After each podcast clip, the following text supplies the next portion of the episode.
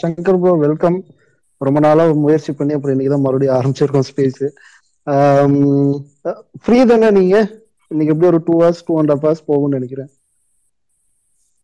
Shankar bro இருக்கீங்களா?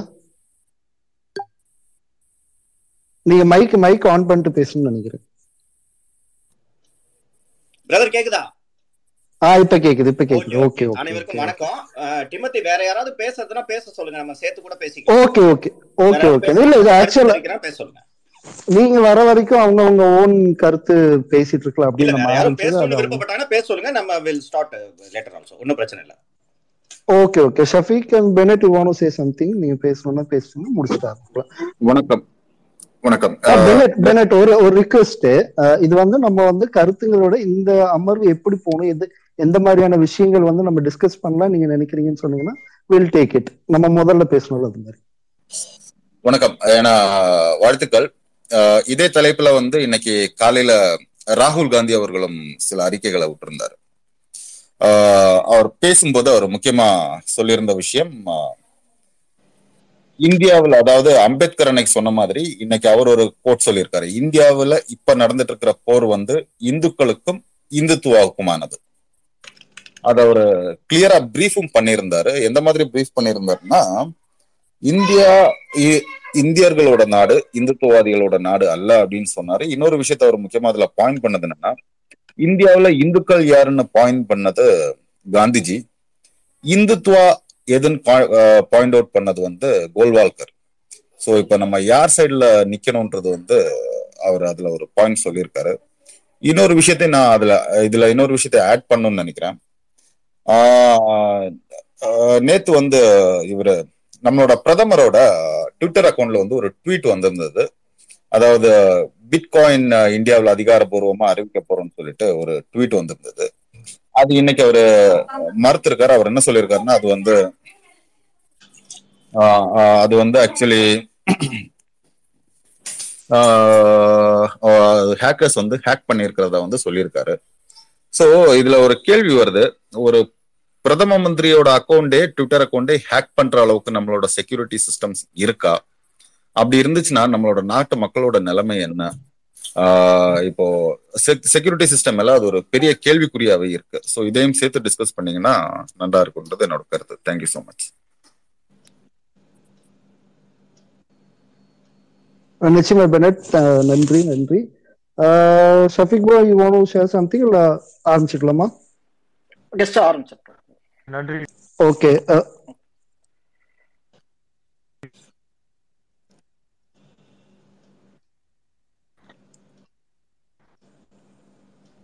ஹரிஷ் உங்க voice break ஆகுது. அவர் எனக்கு மட்டும் ஆமா ஹரிஷ் ஆமா ஹரிஷ் உங்க வாய்ஸ் கொஞ்சம் உள்ள போயிட்டு வருது.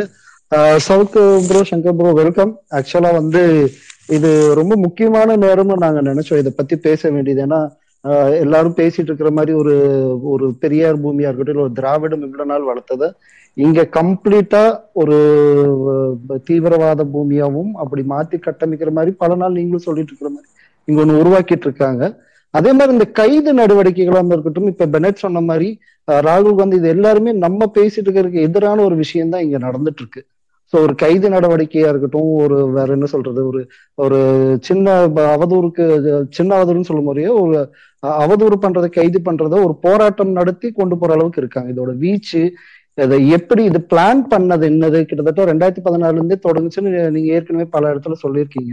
இங்க வந்து கால் ஊண்டிட்டு இருக்காங்க அப்படின்னு. அது பத்தியில இருந்தே நீங்க ஆரம்பிச்சுட்டு ஒரு முன்னோட்டம் மாதிரி கொடுத்துட்டீங்க அப்படின்னா then we can go for questions bro and one more thing Harish தோழர் வந்து ஜாயின் பண்ணியிருக்காரு. அவர் வந்து கோஹோஸ்டா இல்ல மாடரேட் ஏன்னா நிறைய கொஸ்டின் கொஸ்டின்ஸ் வரும். ஸோ அவரும் வந்து இருப்பாரு தோழர். அனைவருக்கும் வணக்கம். நான் ஸ்டார்ட் பண்ணலாங்களா? I audible ah audible audible நீங்க ஆரம்பிச்சு ஓகே ஓகே ஓகே அனைவருக்கும் வணக்கம். தொடக்கத்துல வந்து இப்போ சமீப கால நிகழ்வுகள்ல இருந்து தொடங்கலாம் அப்படின்னு சொல்லிட்டு நம்ம பார்க்குறேன் இங்க வந்து பாத்தீங்கன்னா எளிமையா வந்து ஒரு செய்தியை பாத்தீங்கன்னா ஒரு மாரிதாஸ் என்ற வலதுசாரி கருத்து கொண்ட யூடியூப் சேனல் நடத்தும் ஒருவர் கைது செய்யப்பட்டிருக்கிறார்.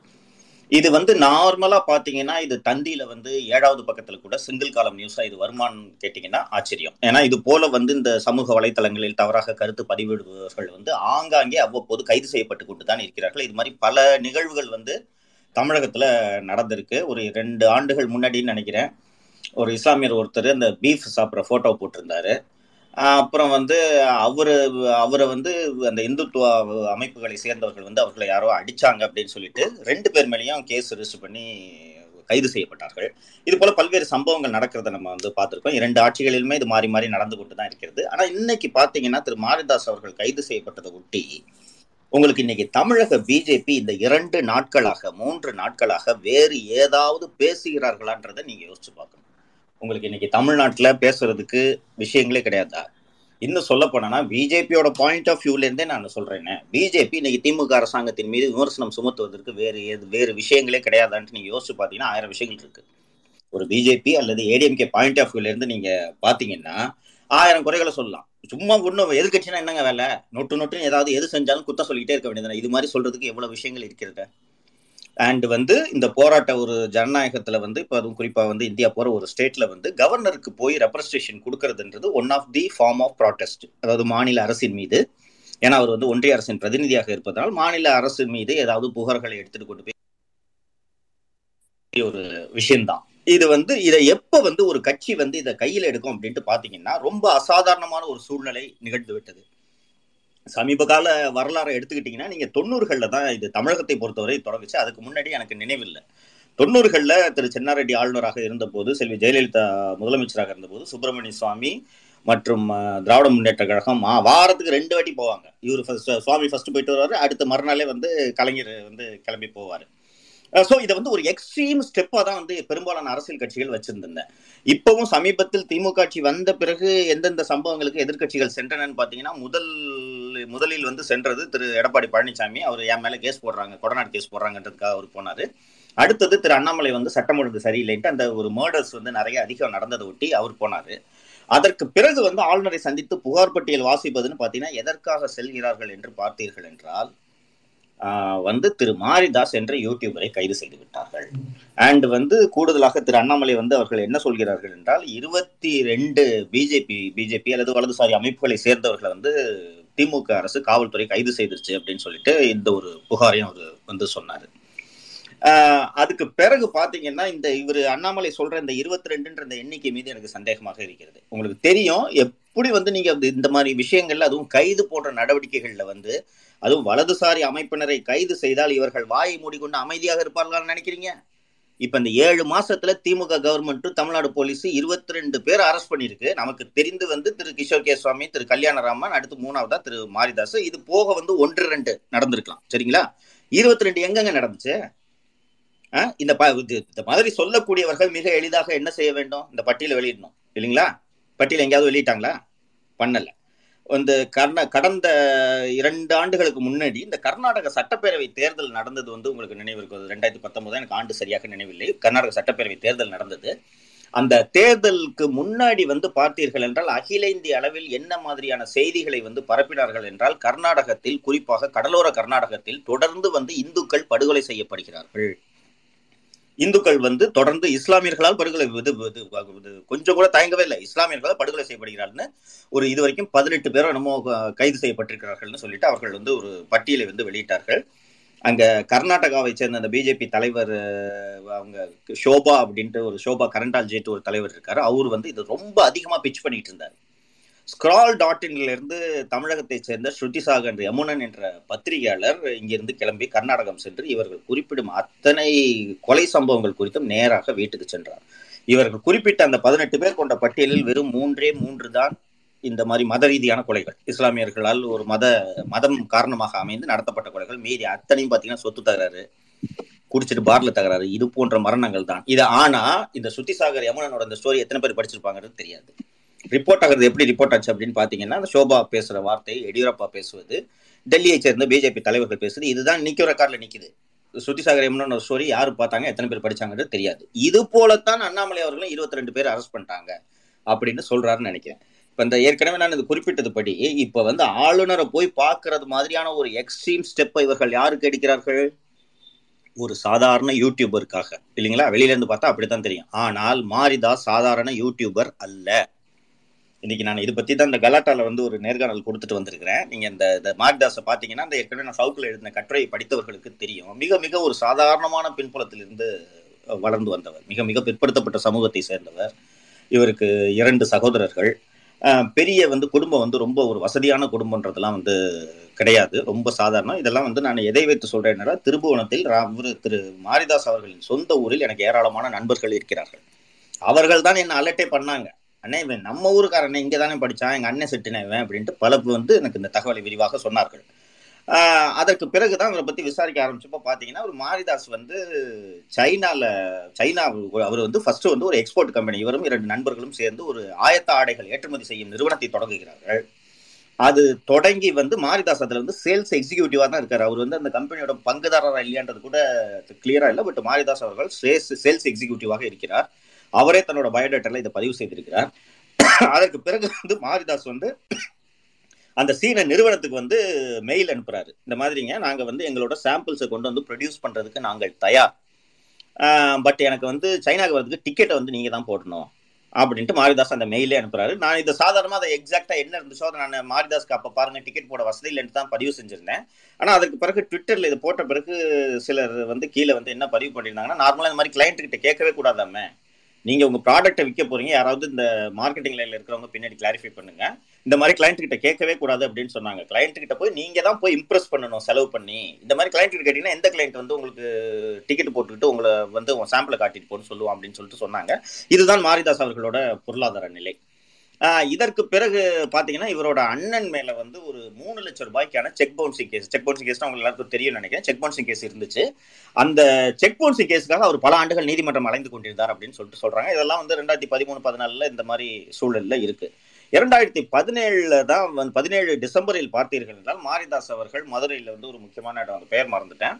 மதுரையில் வந்து திரு மாரிதாஸ் அவர்கள் அவர் அவரது தாயார் இந்த இரண்டு சகோதரர்கள் இவர்கள் பேரில் வந்து ஒரு ஜாயிண்ட் ப்ராப்பர்ட்டி ஒன்று புள்ளி இருபத்தஞ்சு கோடி சந்தை மதிப்பு. அது கம்மியாக அங்கே வாங்க முடியாது.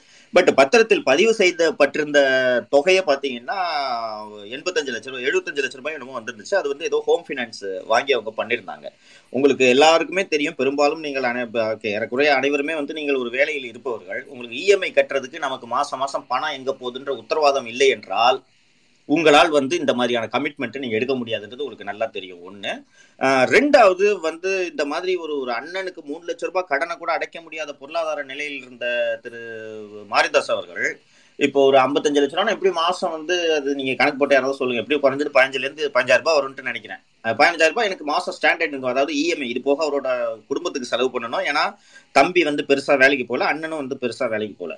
இப்படி இருந்தவர் வந்து இந்த இந்த ரெண்டாயிரத்தி பதினேழு டிசம்பர்ல பாத்தீங்கன்னா திரு மாரி அவர்களுக்கு வந்து இந்த மாதிரி ஒரு வீடு வாங்குறாரு. நான் இந்த சட்டவிரோதமா சம்பாரிச்செல்லாம் நான் சொல்ல வரல. இது சந்தேகத்தை எழுப்புதுன்னு சொல்றேன். போன மாசம் வரைக்கும் எனக்கு வந்து காசு இல்லை. அண்ணன் இந்த மாதிரி வழக்குல சந்திச்சுக்கிட்டு இருக்காரு. இவரே வந்து ஒரு ஒரு சேல்ஸ் எக்ஸிக்யூட்டிவா தான் ஒரு எக்ஸ்போர்ட் நிறுவனத்துல வந்து ஹனி ட்ரேடர்ஸ் அந்த எக்ஸ்போர்ட் நிறுவனம் பேரு. அதுல வந்து இவர் பணியாற்றிட்டு இருக்காரு. அப்படி இருக்கிறவர் வந்து இவ்வளவு பெரிய commitment EMI commitment and down payment sizable amount கட்டியிருப்பாங்க. அந்த டவுன் பேமெண்ட் எப்படி எடுக்கிறாரு அப்படின்றத நீங்க பாக்கணும் இதற்கு பிறகு மாரிதாஸ் வந்து எப்படி வந்து பொதுவெளிக்கு பிக்சருக்கு இன்னைக்கு ஸ்பேசஸ் போட்டு விவாதிக்கிற அளவுக்கு எப்படி வளர்ந்துருக்கான்றதை நீங்க ரொம்ப கவனமா பாக்கணும் முதல் முதலில் வந்து இது ஆர்எஸ்எஸ் வந்து ஒரு பெரிய சதிவலையை பின்னுகிறதுன்றது நம்ம இதெல்லாம் புரிஞ்சுக்கணும். புரிஞ்சுக்கிட்டோம்னா இவர்களோட நடவடிக்கைகள்லாம் உங்களுக்கு நமக்கு மிக எளிதாக தெரியும். எப்படி பண்றாங்கன்னா நீங்க இப்ப வெறுமனே வந்து யாரோ ஒருத்தர் யூடியூப் போட்டு வச்சிருக்காரு இது பண்றாரு அவர் வந்து இந்துத்துவ கருத்துக்களை பரப்புறாருன்னு சொன்னா நம்மலாம் போய் பார்ப்போமா? ஃபர்ஸ்ட் நம்ம கவனத்துக்கு வராது இல்லைங்களா? சோ என்ன பண்றாங்க? நான் ஏன் மோடியை ஆதரிக்கிறேன்? அப்படின்ட்டு திரு மாரிதாஸ் அவர்களே ஒரு புத்தகம் போட சொல்கிறார்கள். புத்தகம் போட்ட உடனே இந்த மாதிரி ஒரு புக்கு போட்டால் யார் வாங்கி படிப்பாங்க? அதனால வந்து இந்த புத்தகம் வந்து பெரிய அளவில் வந்து லான்ச் ஆகலை அப்படின்றதுனால அந்த நேரத்தில் தான் திரு ரஜினிகாந்த் அவர்களை திரு மாரிதாஸ் அவர்கள் சென்று சந்திக்கிறார். மாரிதாஸ் வந்து திரு ரஜினிகாந்த் அவர்களை போய் பார்த்த உடனே உங்க எல்லாருக்குமே தெரியும். நான் இன்றைக்கு கூட வந்து ரெண்டு பத்திரிகையாளர்கிட்ட இதை பத்தி பேசினேன். ஒரு ப்ரொடியூசர் கிட்ட இதை பத்தி பேசினேன் ரஜினி அவ்வளவு சீக்கிரத்துல யாரையும் சந்திக்கவே மாட்டார்.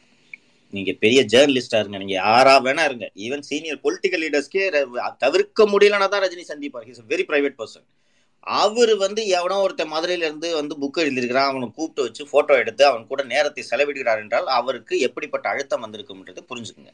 ஒன்றும் பெரிய கம்பசூத்திரல குருமூர்த்தி சொல்லியிருப்பார். அவ்வளோதான் ஸோ வந்து மாரிதாஸ் பார்க்குறாரு பார்த்த உடனே ஊடகங்களில் வந்து இந்த இது வெளியிடுது. எல்லாரும் பேச தொடங்குகிறார்கள். யார் இந்த மாரிதாஸ்? ரஜினி இவரை போய் பார்த்துருக்காரு. ரஜினியே பார்த்துருக்காருன்னா இவர் எப்படிப்பட்ட ஆள்? இப்படிலாம் வந்து செய்திகள் வர தொடங்கின. அதுக்கப்புறம் வந்து இந்த ஆர்எஸ்எஸ் பேக்டு வெப்சைட்ஸ் ரெண்டு இருக்கு. Commune mag and OpIndia dot com இந்த ரெண்டு மேகசின்லையும் பார்த்தீங்கன்னா டக்கு டக்கு டக்குன்னு ஸ்டோரிஸ் வரும். அந்த ஸ்டோரிஸ்ல என்ன போட்டிருந்தாங்கன்னா சவுத் இந்தியன் ஸ்டார் அது இதுன்ட்டு என்னமோ போட்டு இந்த மாதிரி ஒருத்தர் தென்னிந்தியாவிலேருந்து வந்திருக்காரு. ஒரு யூடியூப் சேனல் தொடங்கியிருக்காரு. அந்த யூடியூப் சேனலை பார்த்துட்டு மக்கள் பரவசம் அடைகிறார்கள். திராவிடர் சித்தாந்தத்தை கொண்டவர்கள் வந்து அஞ்சு நடுக்குகிறார்கள் இப்படிலாம் வந்து ஸ்டோரியை வந்து கொஞ்சம் கொஞ்சமாக பிளான்ட் பண்ணாங்க. இது எதுக்காக வந்து மாரிதாஸை கொண்டு வந்து நீங்கள் இந்த மாதிரி பண்ணணும்? இதை வந்து குருமூர்த்தியோ இல்லை அரசு அமைப்பை சேர்ந்தவர்களோ இல்லை பாரதிய ஜனதா கட்சியை சேர்ந்தவர்களோ கூட சேர்ந்தவர்களே கூட இதை செய்திருக்கலாமே. இதுக்கு எதுக்கு மாரிதாஸ் என்ற ஒரு கேள்வி எழுது உங்களுக்கு? மாரிதாஸ் இது இவர்களால் எதை எதையெல்லாம் நேரடியாக சொல்ல முடியாதோ அதையெல்லாம் மாரிதாஸை வைத்து சொல்ல சொல்லுவார்கள்.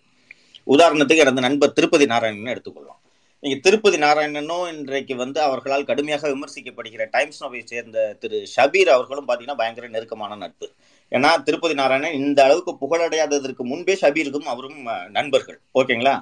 இப்ப அவர் வந்து மெயின் ஸ்ட்ரீம் மீடியால வந்து ஷபீர் வந்து ஷபீருக்கு வந்து பாகிஸ்தானோட தொடர்பு இருக்குன்னு பேச முடியுமா? என்ன ஆகும்னு யோசிச்சு பாருங்க. அதோட அதோட பேக் ரொம்ப பேக் ஃபயர் ஆகும். அப்புறம் வந்து ஒரு கட்டத்துல பிஜேபிக்கு ஒரு லைபிலிட்டி ஆகி அவங்க டிராப் பண்ண வேண்டி வரும். இவர்களால் இது மாதிரி பேச முடியாது பொதுவெளியில அண்ட் இது போல வந்து நீங்க மற்ற விஷயங்களை ஒரு ஒரு இதே எடுத்துக்கோமே இந்த இன்சிடென்ட் எடுத்துக்கோமே. இன்னைக்கு வந்து இந்த கூசாம வந்து காஷ்மீர் போல தமிழகம் மாறி வருகிறது. தமிழகத்துல வந்து எந்த சதிச்செயலையும் செய்வதற்கு பாதுகாப்பு இருக்கிறது மாதிரி ஒரு ட்வீட் போட்டல. இதை நாராயண பேச முடியுமா? ஏன்னா அவங்க கட்சியை சேர்ந்த திரு மோடி அவர்கள் அமித்ஷா அவர்கள் பாதுகாப்புத்துறை அமைச்சர் திரு ராஜ்நாத் சிங் அவர்கள் இவங்க அத்தனை பேரும் வந்து ஒருத்தர் கூட வந்து இதை பத்தி வந்து தவறாக பேசல. இது சதிச்செயல் இருக்குன்னு யாரும் எந்த இடத்திலிருந்தும் சந்தேகத்தை கிளப்ப சந்தேகம் வரவில்லை. பல்வேறு மாநிலங்களில் இது போல அவதூறாக பேசியவர்கள் எழுதியவர்கள் மீது வழக்கு பாய்ந்து கொண்டிருக்கிறது. இப்படிப்பட்ட சூழ்நிலையில வந்து திருப்பதி நாராயணனோ கே டி ராகவனோ கருநாகராஜனோ நிர்மல் குமாரோ யாரோ ஒருவர் வந்து இந்த மாதிரி இதுல சதி இருக்குன்னு பேசுனாங்கன்னா எவ்வளவு டேஞ்சர்னு யோசிச்சு பாருங்க. ஆனால் மாரிதாஸ் வச்சு இதை பேச முடியும் இல்லையா? பேச முடிஞ்சிருக்குல்ல இன்னைக்கு. பயந்துட்டாங்க. பயந்துக்கிட்டு அவசியமா டெலிட் பற்றி நீங்க கேஸ் வாங்கிட்டு உட்காந்துருக்காங்களே ஒழிய ஆனால் அவர்களால் செய்ய முடிந்தது இல்லையா? ஒரு ஒரு ஆர்குமெண்ட்டுக்கு வச்சுப்போமே. திமுக அரசு வந்து இதை கண்டுக்காம விட்டுருச்சு. இது நாங்கள் பெரிய மேட்டுன்னு விட்டுருச்சு. கொஞ்சம் யோசிச்சு பாருங்க. இதை வச்சு இன்னும் ஒரு வருஷத்துக்கு ஓட்டுவாங்க. நான் மிகைப்படுத்தி சொல்லலை. ஒரு வருஷத்துக்கு ஓட்டுவாங்க. ஒரு ஸ்டேஜில் அரசியல் ஆர்வம் பெரிதாக இல்லாதவர்களுக்கு அரசியலை கூர்ந்து கவனிக்காதவர்களோட மனசுல என்ன தோணும்னா ஒருவேளை இருக்குமோ? ஆமா அங்க போன வாரம் ரெண்டு மர்டர் இங்க போன வாரம் ரெண்டு மர்டர்னு இது இது இது இந்த மாதிரி எண்ணம் மட்டும் இல்லை.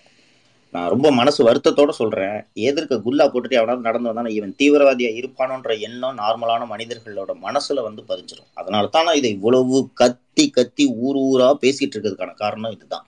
யோசிச்சு பாருங்க. எதிர்க்கு ஒரு ப- ஒரு முஸ்லீம் ஒருத்தர் வர்றாரு ஒரு குல்லா போட்டுட்டு வர்றாரு இங்க நம்ம மனசுல வந்து இவன் தீவிரவாதியாக இருப்பானோன்ற எண்ணம் வந்துச்சுன்னா கொஞ்சம் யோசிச்சு பாருங்க எவ்வளவு கேவலம். அவர் எப்படி உணர்வார்? இதெல்லாம் வந்து ஒரு மிக கடுமையான ஆபத்து. இதனால தான் சொல்றேன் இதெல்லாம் not by default it is by design இவங்க தெளிவாக திட்டமிட்டு குருமூர்த்தி மனதில் நினைத்ததை சொல்வதற்காகத்தான் இவர் திரு மாரிதாஸ் போன்றவர்களை உருவாக்குகிறார்கள். இன்னொன்று இதில் இன்னொரு வசதி. இப்போ இவர் தேர்ந்தெடுக்கிறாங்களே இப்போ மாரிதாஸை வந்து தேர்ந்தெடுத்து ஒரு அஞ்சு ஆறு வருஷமா குரூம் பண்ணி வச்சிருக்காங்க அப்படின்றத நீங்க உங்களுக்கு தெரியும். அண்ட் ஏற்கனவே என்னோட ட்விட்டர் வாட்ச் பண்ணிட்டு இருந்தவங்களுக்கு தெரியும். கூடுதலாக ஒரு தகவலை சொல்லிடுறேன். மாரிதாஸ் வந்து எடுத்த உடனே இந்த யூடியூப் சேனல் ஆரம்பிக்கல. அதுக்கு முன்னாடி வந்து ஒரு ட்ரஸ்ட் ஆரம்பிக்கிறார். அதாவது மாணவர்களுக்கு ஒழுக்கத்தை போதிக்கிறதுக்காக ஒரு ட்ரஸ்ட் ஆரம்பிக்கிறாராம். அந்த ட்ரஸ்டோட அக்கௌண்ட் வந்து மதுரையில் ஆக்சிஸ் பேங்க் தல்லாக்குளத்தில் அந்த வ- வங்கியோட கணக்கு இருக்கிறது. அந்த வங்கியில் பணியாற்றியவர் ஒருத்தர் வந்து ஒரு நாள் இந்த அக்கௌண்ட்டை ஓப்பன் பண்ணி அந்த அந்த மானிட்டர்லேருந்து அப்படியே ஃபோட்டோ எடுத்து எனக்கு அனுப்பிச்சாரு. நான் அதை ட்விட்டரில் போட்டேன்னு அதை ஒரு கட்டுரையாக எழுதலாம் அப்படின்னு சொல்லிட்டு பார்த்தா எனக்கு வந்து ஒரிஜினல் ஸ்டேட்மெண்ட்ஸ் வேணும்ட்டு நான் என்னோட காவல்துறை தொடர்புகளால் முயற்சி பண்ணேன். என்னால் அதை எடுக்க முடியல. பட் ஒரு மகிழ்ச்சியான செய்தி அறிவிச்சுக்கிறேன். இப்போது காவல்துறை ஏற்கனவே நிலுவையில் இருக்கும் இந்த வழக்கில் வந்து மாரிதாஸோட நிதி விவகாரங்கள் குறித்தும் விசாரணை தொடங்கியிருக்கிறார்கள்ன்றத ஒரு செய்தியை உங்களோட பகிர்ந்துக்கிறேன். ஸோ நான் அந்த ஸ்டேட்மெண்ட் அப்போ எடுக்க பார்த்தேன். என்னால் முடியல. பட் அந்த ஃபோட்டோ எடுத்து எனக்கு வந்த மானிட்டர்லேருந்து ஃபோட்டோ எடுத்து வந்ததுல இருந்த அமௌண்ட் மட்டும் பார்த்தீங்கன்னா பல லட்சம் ரூபாய் அந்த அக்கௌண்ட்டில் டிரான்சாக்ஷன் இருக்கிறது என்னால் பார்க்க முடிஞ்சிச்சு. இன்னொரு இது ஒரு ரெண்டாவது சந்தேகம். ஒரு வீடு வாங்கினாரு. ரெண்டாவது இந்த சந்தேகம். நீங்கள் எத்தனையோ ட்ரஸ்ட்டுகளை பார்த்துருப்பீங்க. எவ்வளவோ ட்ரஸ்ட்டுகள் இருக்கு. இந்த ட்ரஸ்ட்டுகளில் வந்து நீங்கள் ஆரம்பிச்சு நான் ஏழை குழந்தைங்களுக்கு உதவி செய்கிறேன் இல்லை மாற்றுத்திறனாளிக்கு உதவி செய்கிறேன் நீ சொன்னீங்க யாராவது நம்பி பணம் போடுவாங்களா? ஆரம்பத்துலனா வந்து ஒரு ஒரு மாசம் ரெண்டு மாசம் போடுவாங்களே வழி அதுக்கப்புறம் வந்து யாரும் பெருசா கண்டுக்க மாட்டாங்க. இதுல தொடர்ந்து லட்சக்கணக்கான ரூபாய்கள் வந்து கொண்டிருப்பது எப்படி? இப்ப நம்ம திருப்பி இதுக்கு வருவோம். ஏன் வந்து இந்த மாதிரி தேர்ந்தெடுக்கிறாங்களே? மாரிதாஸை தேர்ந்தெடுத்து ஆறு ஏழு வருஷமா குரூப் பண்ணாங்க. ஓகே தட் இஸ் குட் இது ஏன் வந்து நீங்க வந்து நான் ஜாதி துவேஷத்தை தூண்டுறேன்ட்டு வந்து தோழர்கள் யாரும் நினைக்க வேணாம். என் மனதில் படுவதை நான் பேசுகிறேன். என் நான் இந்த சந்தேகம் எனக்கு உறுதியாக இருப்பதால் தயக்கம் இல்லாமல் நான் உங்களோடு பகிர்கிறேன். ஏன் ஒரு பார்ப்பன சமூகத்தை சேர்ந்தவனை வந்து இவர்கள் ஏன் இந்த மாதிரி குரூம் பண்றதுக்கு தேர்ந்தெடுக்கல? கொஞ்சம் யோசிச்சு பாருங்க இது ஒரு சிம்பிளான கொஸ்டின் அவங்களுக்கு ஏன் இந்த எண்ணம் வரல? இந்த மாதிரி ஒரு ஆளை ஏன் தேர்ந்தெடுக்கிறார்கள்? எவ்வளவோ பேர் வந்து இன்னும் இன்னும் சொல்ல போனீங்கன்னா ரொம்ப வறுமையில் இருக்கக்கூடிய பார்ப்பனர்கள் ஏராளமானவர் இருக்கிறார்கள். கஷ்டப்படுறாங்க நிறைய பேர். இப்போ எல்லாருக்கும் இருக்கக்கூடிய பொருளாதார நெருக்கடி தானே அவங்களுக்கும் இருக்கும். அவங்க என்னதான் ஜெய் ஸ்ரீராம்னு கத்திட்டு இருந்தாலும் சோறு வேணும்ல. அதனால எல்லாருக்குமே அந்த சிக்கல் இருக்கு. அவங்களை தேர்ந்தெடுக்கலன்றது நீங்க கவனிக்கணும். என்ன காரணம்னா இன்னைக்கு மாரிதாஸ் தானே ஜெயில இருக்காரு? குருமூர்த்தியா இருக்காரு? ஆனா குருமூர்த்தி இன்னைக்கு வந்து இதை ஒரு பர்சனல் இன்சல்ட்டாக எடுத்துக்கிட்டாரு. எடுத்துக்கிட்டு தான் வந்து ஒரு அடிஷனல் சொலிசிட்டர் ஜெனரலோட ஆஃபீஸை வந்து இதில் இன்வால்வ் பண்ணியிருக்கிறது இன்னொரு விஷயத்த வந்து நான் வெளியில் பதிவு செய்யவில்லை நான் சொல்கிறேன் இன்னைக்கு வந்து என்ன டிஃபென்ஸ் வந்து அவங்க தரப்புலேருந்து எடுக்கிறாருன்னா அடிஷனல் சொலிசிட்டர் ஜெனரல் அவர் வந்து இதில் அப்பியர் ஆகலையே. அவர் ஜூனியர்ஸ் யாரோ அப்பியர் ஆயிருக்காங்க. அவருக்கும் இதுக்கும் என்ன சம்மந்தம் அப்படின்னு சொல்கிறாங்க அவர் திரு சங்கர் நாராயணன் அவர்கள் அவரோட ஜூனியர்ஸ்க்கு மதுரையில் இருக்கக்கூடிய வழக்கறிஞர்களோடு தொலைபேசியில் பேசி உத்தரவு பிறப்பித்ததை நேரடியாக பார்த்த சாட்சி என்னிடம் சொன்னது. போதுங்களா இந்த மாதிரி ஒரு இன்ஸ்ட்ரக்ஷன் கொடுத்துட்டு இருக்காரு ஸோ ஆன் பேப்பர் பார்த்தீங்கன்னா யாரோ ஒருத்தர் இருக்கலாம். அது ஒரு சங்கர் நாயனுக்கு அதுக்கு சம்மந்தம் இல்லைன்னு இருக்கலாம். அவரோட ஆஃபீஸ் பேர் மட்டும் இருக்கும். ஆனால் எல்லாவற்றையும் செய்தது இவர்கள் தான் அண்ட் இன்னொரு ஒரு மூத்த வழக்கறிஞர் அதாவது பணக்கார லா ஃபர்ம்ஸ் எல்லாம் மாரிதாஸ் ஆஜராகிறார்கள். இதோடு சேர்த்து நீங்கள் கல்யாணராமனை பற்றி கம்பேர் பண்ணி பார்க்கணும். திரு கல்யாணராமனை எடுத்துங்க. மாரிதாஸ் இன்னைக்கு வரைக்கும் மெயின்டைன் பண்ணிட்டு இருக்கிறது என்னன்னா எனக்கு மோடி பிடிக்கும். ஆனால் பிஜேபி கிடையாது நான். நான் மெம்பர் கூட கிடையாது அப்படின்னு சொல்லுவார். நீங்க கல்யாணராமன் எடுத்தீங்கன்னா ஒரு வர்த்தக பிரிவில் வந்து இதில் இதுல பொறுப்புல இருக்கிறாரு. அண்ட் திரு கல்யாணராமன் மெம்பர் பல வருஷமா மெம்பர் ஸ்டூடெண்ட்ஸ் ஏபிவிபி இதுல இந்த டேஸ்ல இருந்து அவர் இருக்காரு. இன்னும் சொல்ல போனோம்னா அவர் வந்து திரு வானதியோட ஒரு வருஷம் ரெண்டு வருஷம் ஜூனியர் ஜூனியரா சீனியரான்றது எனக்கு தெரியல சீனியர் அவரு குண்டாஸ் போட்டாங்க. ஏதாவது ஒரு சத்தம் வந்து நீங்க கேள்விப்பட்டீங்களா?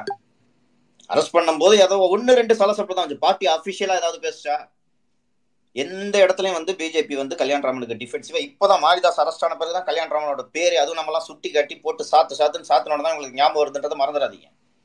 கல்யாணராமனுக்கு வந்து கண்ணில் கேட்ராக்டோ என்னமோ பிரச்சனை. அவங்க மனைவி வந்து கல்யாணராமன் அவர்களை கடலூர் சிறையிலிருந்து புழல் சிறைக்கு மாற்றி புழல் சிறைக்கு வைங்க. புழல் சிறையில வந்து நாங்களே சொந்த செலவுல சிகிச்சை பார்த்துக்கிறோம் சொல்றதை சென்னை உயர்நீதிமன்றம் நிராகரித்து விட்டது. கல்யாணராமனுக்கு சங்கர் நாராயணன் அலுவலகமோ இல்லை ஏதாவது ஒரு மூத்த வழக்கறிஞரோ அப்பேரா தானே அவருக்கு இந்த கன்செஷன் கிடைச்சிருக்கும் தானே? செஞ்சாங்களா? இப்ப மாரிதாஸ் ஏன் தனியாக தெரிகிறான்றது உங்களுக்கு தெரியுதா? இன்னொரு விஷயத்தையும் சேர்த்து சொல்றேன். மாரிதாஸோடு இது முடியாது. பல மாரிதாஸ்கள் நம்மோடையே வந்து உழவிக்கிட்டு இருப்பாங்க. இதெல்லாம் எதுக்கு நம்ம சொல்றேன்னா இதை வந்து இது நம்ம இங்க இன்னைக்கு எல்லாரும் விவாதிச்சுக்கிட்டு இருக்கோம் நமக்கு தெரியுது. தெரியாதவர்களிடம் நாம் தான் இதை எடுத்து சொல்ல வேண்டும். இது ஒண்ணுதான். இதை கவுண்டர் பண்றது என்னங்க வழி? ஆமா வர்றாங்க எல்லா சைடும் வர்றாங்க. இதுக்கு என்னங்க வழி அப்படின்னு கேட்டீங்கன்னா ஒவ்வொருவரிடம் தெரியாதவர்களிடம் அன்போடு பேசி அவர்களுக்கு புரிய வைக்க வேண்டும். சங்கியா கூட இருக்கட்டும். பேசுங்க புரிய வைங்க. சில சங்கிங்களை நீங்க எதுவுமே பண்ண முடியாது. அதுக்கு போய் நேரா குட்டி சவுத்துல முட்டிக்கலாம். அந்த மாதிரி ஆளை விட்டுருங்க. அதை தவிர்த்து விட்டு மேக்சிமம் பேசி இந்த நியூட்ரலா இருப்பாங்கல்ல இல்லைங்க பிஜேபி சொல்றது கரெக்டு தானேங்க அப்படின்ற மாதிரி பேசுற ஆட்கள்கிட்ட பேசி விவாதித்து அவர்களை நம் பக்கம் திரு திருப்ப வேண்டியது நமது கடமை வரலாற்று கடமை. இன்னொரு விஷயத்தை வந்து சேர்த்து நான் சொல்லிடுறேன்.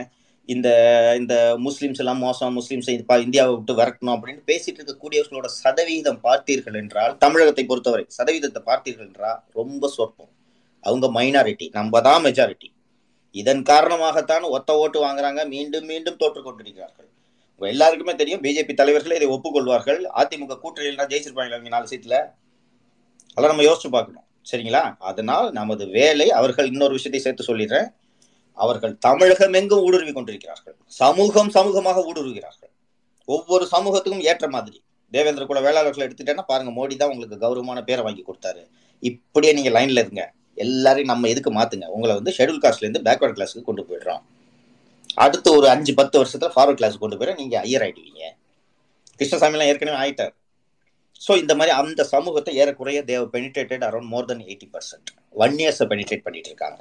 இன்னைக்கு நீங்க வந்து தமிழகம் முழுக்க வந்து பல்வேறு ஊர்களுக்கு சென்றவர்களுக்கு தெரியும். ஒவ்வொரு கிராமத்திலும் பிஜேபி கொடி பறக்கிறது. ஒவ்வொரு கிராமத்திலும் பிஜேபி கொடி பறக்கிறது. இதெல்லாம் வந்து நம்ம என்ன பண்ணணும்னா அங்க கொடி ஒவ்வொரு கிராமத்துலையும் பறக்குது அவங்க வளர்ந்துட்டாங்க அப்படின்றதுக்காக நம்ம பணியை நிறுத்தவும் வேணாம் அதை அப்படியே நம்பிக்கொள்ளவும் வேண்டாம். நீங்கள் அனைத்து கிராமங்களிலும் உங்கள் கொடி பறக்கலாம் வாக்குகள் வாங்குறீர்களான்றதான் முக்கியம். அந்த இடத்தில் தான் நமது பணி கூடுதலாகிறது. என்ன ஆனாலும் சரி பிஜேபி வளர்ந்து விடக்கூடாது என்பதற்காக அதை மனதில் வைத்து எவ்வளவு தீவிரமாக உழைக்க முடியுமோ அவ்வளவு தீவிரமாக உழைக்க வேண்டும். நமக்கு வந்து ஓரளவுக்கு விவரம் தெரிந்த அரசியலை அவதானிப்பவர்கள் அத்தனை பேரின் முன்பாகவும் இருக்கும் கடமை. இதை வந்து இது திமுகவோட பொறுப்பு அவங்க ஆளுங்கட்சி இல்லை வந்து கி. வீரமணியோட பொறுப்பு அவர் தானே வந்து பெரியார் கட்சி அப்படின்ட்டுலாம் நம்ம ஒதுக்கி தள்ள முடியாது. அத்தனை பேருக்கும் பொறுப்பு இருக்கு. இது இந்தியா எனது நாடு தமிழகம் எனது மாநிலம். இதை நான் நேசிக்கிறேன்ட்டு நீங்க நம்புனீங்கன்னா ஊர் ஊரா பிரச்சாரம் பண்ணி தேவைப்பட்டால் தேர்தல் சமயங்களில் களத்தில் இறங்கவும் நாம் தயங்கக்கூடாது. ஒரே கடைசியா ஒரு விஷயத்த சொல்லி முடிச்சிடுறேன். நாம் இப்போது நடத்தி கொண்டிருப்பது இரண்டாவது சுதந்திர போர். வெள்ளையனை விட மோசமான ஒரு எதிரியை சந்தித்துக் கொண்டிருக்கிறோம். இதை மனதில் வச்சுட்டு நாம ஒவ்வொருத்தரும் நம்மளோட ரோலை ப்ளே பண்ணணுன்றது தான் எனக்கு உங்களிடம் நான் வைக்கக்கூடிய வேண்டுகோள். நன்றி.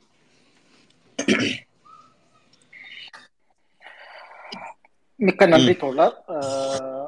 ஹோஸ்டுக்கு வந்து இணைப்புல ஏதோ சின்ன சிக்கல் இருக்குது. அவர் மறுபடியும் இணைஞ்சிருவாரு. நான் அது வர வந்து கொஸ்டின் சால்வ் பண்ணலாமா? லிசனர்ஸ் வந்து ஷஃபிக் நான் பேசுறது கேக்குதா? கேக்குது கேக்குது. இப்ப கேக்குது. Okay okay okay okay. நான் மறுபடியும் கிராஷ் ஆகி பேப்லோ உங்க இது மியூட் போயிடுச்சு. ஓகே ஓகே இல்ல அவருக்கு நன்றி சொல்லிட்டு நீங்க அப்படியே நீங்க அப்படியே கொஸ்டின்ஸ் கேட்க ஆரம்பிங்க. And one or two questions மட்டும் போதும். ஏன்னா நிறைய ரிக்வஸ்ட் வந்துட்டு நம்ம கண்டினியூஸா அக்செப்ட் பண்ண முடியாது. ஏன்னா பிரீஃபா பேச வேண்டிய டாபிக் இது. பெனட் நீங்க கேக்குறீங்களா? பெனட்ல இருந்து ஆரம்பிச்சுக்கோங்க. பெனட் உங்களுடைய கேள்வியை வச்சிருங்க பெனட் நான் ஒவ்வொருத்தரா ரெக்வஸ்ட் மொத்தமா அக்செப்ட் பண்ண முடியாது கேள்விகளுக்கு அதனால ஒவ்வொருத்தரா நான் அக்செப்ட் பண்றேன். ஒவ்வொருத்தவங்க கேள்வி கேட்டோன்னா நீங்க கே முடிஞ்சிருச்சுன்னா நீங்களே கீழே இறங்கிடுங்க. நான் ஸ்பீக்கர் ரொட்டேட் பண்ணணும். நன்றி. பெனட் உங்களுடைய கேள்வியை வச்சிடலாம். சவுக்கு சங்கரனா வணக்கம். வணக்கம் வணக்கம். ஆனா இன்னைக்கு கோர்ட்ல நடந்த அப்டேட்ஸ் அதாவது அவருக்கு எந்த மாதிரியான இன்னைக்கு தான் அவரை ப்ரொடியூஸ் பண்ற மாதிரி கேள்விப்பட்டோம். எந்த மாதிரியான விஷயங்கள் நடந்திருக்குன்ற அப்டேட்ஸ் தர முடியுமா? சொல்றேன் சொல்றேன் சொல்றேன். இது இங்க வந்து எக்மோர் கோர்ட்ல வந்து ஒன்றும் பெருசா எதுவுமே ஆயிருக்காது எக்மோர் கோர்ட்ல. இன்னைக்கு ஆக்ஷன் எல்லாம் எங்கன்னு கேட்டீங்கன்னா இன்னைக்கு மதுரை பெஞ்சில் தான் ஹைகோர்ட் மதுரை பெஞ்சில் தான் இன்னைக்கு நடந்திருக்கு. அங்கே இன்னைக்கு குவாஷ் பெட்டிஷன் ஃபர்ஸ்ட் ஐட்டமாக வந்துச்சு. காலையில் வந்து அரசு தரப்புல இருந்து எங்களுக்கு கொஞ்சம் அவகாசம் வேணும். மதியத்துக்கு மேலே இந்த வழக்கை விசாரிங்க. மூத்த வழக்கறிஞர் வேறு நீதிமன்றத்தில் இருக்கிறார் அப்படின்னு சொன்னப்போ இல்லை இல்லை முடியாதுன்ட்டு சொன்ன உடனே அவங்களே வந்து சரி கோர்ட்டை வந்து எடுத்துட்டு சில நாங்கள் ஆர்கியூ பண்றோம்னு சொல்லிட்டாங்க. அதுக்குள்ளே அடிஷனல் அட்வொகேட் ஜெனரல் வந்துட்டாரு. இவங்க மாரிதாஸ் தரப்புல தான் வந்து ஆக்சுவலி வாய்தா கேட்டது மாரிதாஸ் தரப்புல தான். மாரிதாஸ் தரப்புல வந்து நாளைக்கு வைங்க. சீனியர் வந்து டிராவல் பண்ணிட்டு இருக்காருன்ற மாதிரி ஃபர்ஸ்ட் சொன்னாங்க. அப்புறம் முடியாது. நான் இன்னைக்கே விசாரிப்பேன் அப்படின்னு சொன்ன உடனே உடனடியாக வந்து விசாரணை தொடங்கிடுச்சு. விசாரணை தொடங்கும் போது பல்வேறு விஷயங்களை வந்து நீதிபதி எழுப்பி கேள்வி கேட்டிருக்காரு. இது என்ன இந்த வழக்கு வந்து நியாயமான வழக்கா? இந்த செக்ஷனை எப்படி போட்டீங்க? ஒன் டுவெண்ட்டி ஃபோர் ஏ இதுக்கு one fifth one twenty four A இதுக்கு எப்படி அப்ளிகபிள் ஆகுன்றத சொல்லுங்க. ஒன் டுவெண்ட்டி ஃபோர் ஏ எப்படி அப்ளிகபிள் ஆகுன்றத சொல்லுங்க. அதுக்கு அடுத்து வந்து சுப்பிரமணிய ஒரு விஷயத்துல சந்தேகம் எழுப்புவது தவறா? சுப்பிரமணிய சுவாமி வந்து கூட தான் சந்தேகம் எழுப்பியிருக்காரு. அவர் மேல வழக்கு பதிவு செஞ்சிருக்கீங்களா? இது போல சந்தேகம் நிறைய பேர் ட்விட்டர்ல போட்டிருக்காங்களாமே அதுக்கெல்லாம் நீங்க என்ன பண்ணீங்கன்னு அரசு வழக்கறிஞர் ஒவ்வொன்றுக்கும் வந்து பதில் சொல்றாரு. இது பொருந்தும். நீங்க வந்து இது இது அந்த இன்னொரு இந்த மத ரீதியாக பண்றதுக்கான அந்த செக்ஷன் ஒன் ஃபிஃப்டி த்ரீ எதுக்கு போட்டிருக்கீங்க அப்படின்னு கேட்கும்போது ஒரு மாரிதாஸ் கடந்த காலங்களையும் இப்படி பண்ணியிருக்காரு. அதெல்லாம் சேர்த்து தான் வந்து இது மாதிரி போட்டிருக்காங்க. இது வந்து கலவரத்தை தூண்டக்கூடிய தன்மை படைத்தது. எந்த இரு பிரிவினருக்கிடையே வன்முறைன்னு சொல்றீங்களே எந்த இரு பிரிவினர்னு ஜட்ஜி கேட்டதுக்கு வந்து அரசு தரப்புல வந்து என்ன சொல்லியிருக்காருன்னா இப்போ இன்னைக்கு சமூக வலைத்தளங்கள்ல வந்து இந்த மாரிதாஸுக்கு ஆதரவு மாரிதாஸோட கருத்துக்கு ஆதரவு எதிர் அப்படின்ட்டு இரண்டு தரப்பு உருவாயிருக்கு. மாரிதாஸின் கைது மூலமாக இந்த மோதல் வந்து தடுக்கப்பட்டிருக்குன்ற மாதிரி சொல்றாங்க. இது ரொம்ப வீக் கிரவுண்டு அநேகமா என்னோட மனசுல என்ன படுதுன்னா ஜட்ஜி வந்து இந்த எஃப்ஐஆரை குவாஷ் பண்ணிடுவாரு. இல்ல நல்ல செய்தி என்னன்னா இன்னொரு கேஸ்ல உள்ள இருக்கான் ஸோ அதையும் குவாஷ் பண்ணணும் இல்லைன்னா அந்த கேஸ்க்கு பெயில் போடணும். அதனால இது நாளைக்கு வந்து இந்த கேஸ் அட்ஜென்ட் பண்ணியிருக்காங்க. நாளைக்கு அநேகமா லிஸ்ட்ல ஃபர்ஸ்டா தான் போட்டிருப்பாருன்னு நினைக்கிறேன். பார்ப்போம். நன்றி ஓகே. சங்கர் சார் கார்த்திக் பேசுறேன். ரொம்ப நாளா உங்களை ஃபாலோ பண்றது உங்களுக்கு தெரியும். சார் நீங்க சொன்ன மாதிரி ஆ ரொம்ப நாள் இப்போ நீங்க சொன்ன மாதிரி வந்து ஒவ்வொரு விஷயமும் இங்க ஒவ்வொரு துறையிலும் ஊடுருவி இருக்காங்க. எல்லாமே நமக்கும் தெரியும். இப்போ நீங்க சொல்றபடி பார்த்தா இப்போ நம்ம ஆட்சி புரிஞ்சிட்டு இருக்க நம்மளோட டிஎம்கேலையும் அவங்க எல்லா தலைக்கு மேலேயும் ஒரு கத்தி தொங்கிட்டே தான் இருக்கு. செந்தில் பாலாஜியா இருக்கட்டும் யார் வேணா இருக்கட்டும் எல்லார் மேலேயும் ஒரு கத்தி தொங்கிட்டே தொங்கிட்டு தான் இருக்கு. எல்லார் மேலேயும் ஒரு டேப் வச்சிருக்காங்க. என்போர்ஸ்மெண்ட் டைரக்டரேட் சிபிஐ எல்லாமே வச்சிருக்காங்க. இது எத்தனை நாளைக்கு இது கண்டினியூ ஆகிட்டே போயிட்டே இருக்கும். இப்போ இவங்களை அவங்களுக்கு ஒரு நெருக்கடி வரும்போது இது வந்து கழுத்துல கத்தி வச்சு அவங்களும் மாறதுக்கான நேரம் தானே இருக்கு. ஸோ அப்போ அந்த சுச்சுவேஷன்ல வந்து நம்ம எவ்வளவு பண்ணாலுமே வந்து இவங்க ஒரு ஃபோர்ஸ்ஃபுல் இவங்க வந்து ஒரு பெரிய ஃபோர்ஸா தான் இன்னமும் ப்ரொஜெக்ட் ஆயிட்டு இருக்காங்க. அந்த சித்தாந்தத்தை உடைக்கணும்னு நம்ம எவ்வளவு ட்ரை பண்ணாலும் அவங்க கிட்ட செக்ஸ் அண்ட் பேலன்ஸ் வச்சுக்கிட்டே இருக்காங்க. இப்போ நான் எவ்வளவு பேர்கிட்ட சொல்லும் போதும் அவங்களோட புரிதல் வந்து ஓரளவுக்கு இருக்கு. But entire power is vested with one single person he is able to கண்ட்ரோல்ன்ற அந்த சிந்தாந்தத்தை நம்ம உடைக்கிறதுக்கு என்னென்ன வழியில இருக்க எல்லாமே ட்ரை பண்ணாலும் ஒரு ஒரு இடத்துல ஒரு பிளாக்கேட் மாதிரி ஆயிடுறோம்ல. ஸோ அது அது அந்த ஒரு விஷயத்த நமக்கு ஒரு கஷ்டமா தெரியுது. முடிச்சிட்டீங்களா? ஆ முடிச்சேன் சார் முடிச்சேன் சார். இது என்னன்னா it is a long haul இப்போ வந்து நான் வந்து ஒரு ஒரு ஒரு கன்சர்வேட்டிவ் எஸ்டிமேட்டா நான் எப்படி இந்த விஷயத்த வந்து நான் பார்க்குறேன் அப்படின்னா எயிட்டீன் ஃபிஃப்டி செவனில் ஃபஸ்ட்டு வார் ஆஃப் இண்டிபெண்டன்ஸ் தொடங்கும் போது பார்த்தீங்கன்னா நோபடி இமேஜின்டு தட் நம்ம வந்து பிரிட்டிஷார்கிட்ட இருந்து முழுக்க வெளியில் வருவோன்ற எண்ணமே யாருக்கும் இருந்திருக்காது. It was a ninety year long process இல்லைங்களா? ஸோ இன்னைக்கு அவங்க வந்து நீங்க அதை மட்டும் எடுத்துக்கிறீங்களே நீங்க சொல்றது ரைட் அவங்க ரொம்ப ஆர்கனைஸ்டா இருக்காங்க ஒன்றும் பண்ண முடியலன்ட்டுலாம் சொல்றீங்களே but they continue to receive செட்பேக்ஸ்ன்றதை ஏன் வந்து பார்க்க மறந்துடுறீங்க? இன்னைக்கு வந்து பாத்தீங்கன்னா இந்த ஒரு ஆக்கார் பட்டேல் அற்புதமான புத்தகம் ஒன்று எழுதியிருக்காரு. ஒரு ரொம்ப மிக முக்கியமான ஆவணம். நீங்க இந்த பி மோடி பிஜேபியை பத்தி நல்லா புரிஞ்சுக்கணும்னா நீங்க அந்த புத்தகத்தை வாங்கி படிக்கணும். அதில் பார்த்தீங்கன்னா சொல்றாரு டேட்டா தப்பு. ஒரு டேட்டா இல்லாம எல்லா டேட்டாவும் தப்பு. அதற்கு பிறகு வந்து பார்த்தீங்கன்னா இந்த எலெக்ஷன் கமிஷன் கோர்ட்ஸு இது எல்லாமே நடந்தது எல்லாத்தையுமே நீங்கள் பார்க்குறீங்க இது போக ஏழு ஆண்டுகளில் அவர்கள் போட்ட திட்டம் ஒன்னே ஒன்று சக்ஸஸ்ன்னு சொல்லுங்க.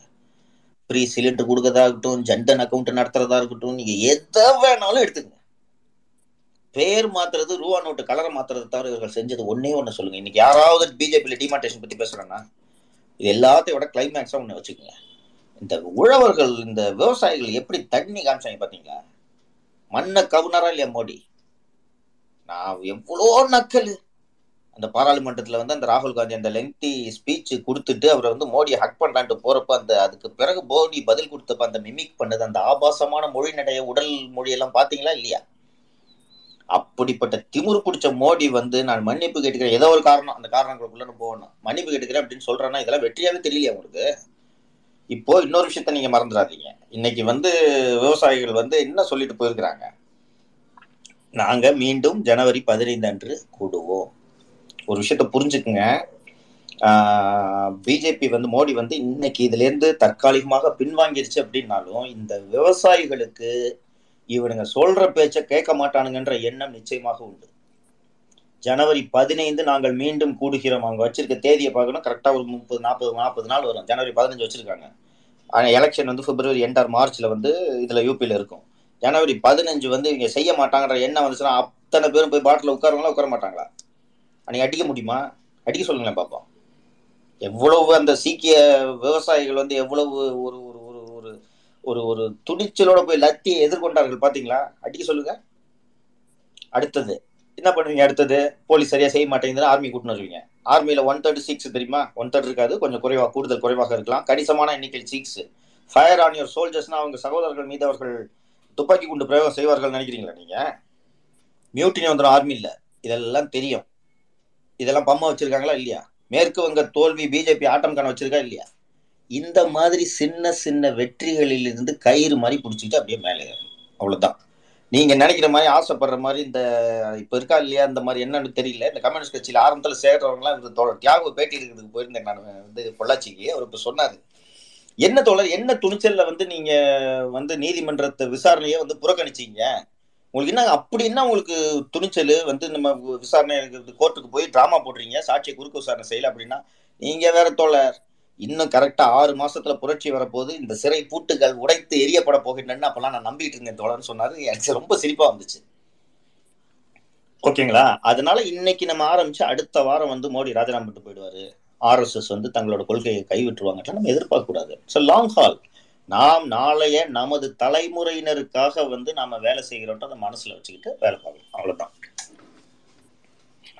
நன்றி. கார்த்திக் உங்களுடைய கேள்விக்கு பதில் கிடைச்சிருச்சு நம்புறேன். அடுத்தது ஹலோ. கௌதம். நான் அண்ணா சங்கர்ண்ணா வணக்கம் நான் ரொம்ப நாளா சான்ஸ் கிடைச்சிருக்கு.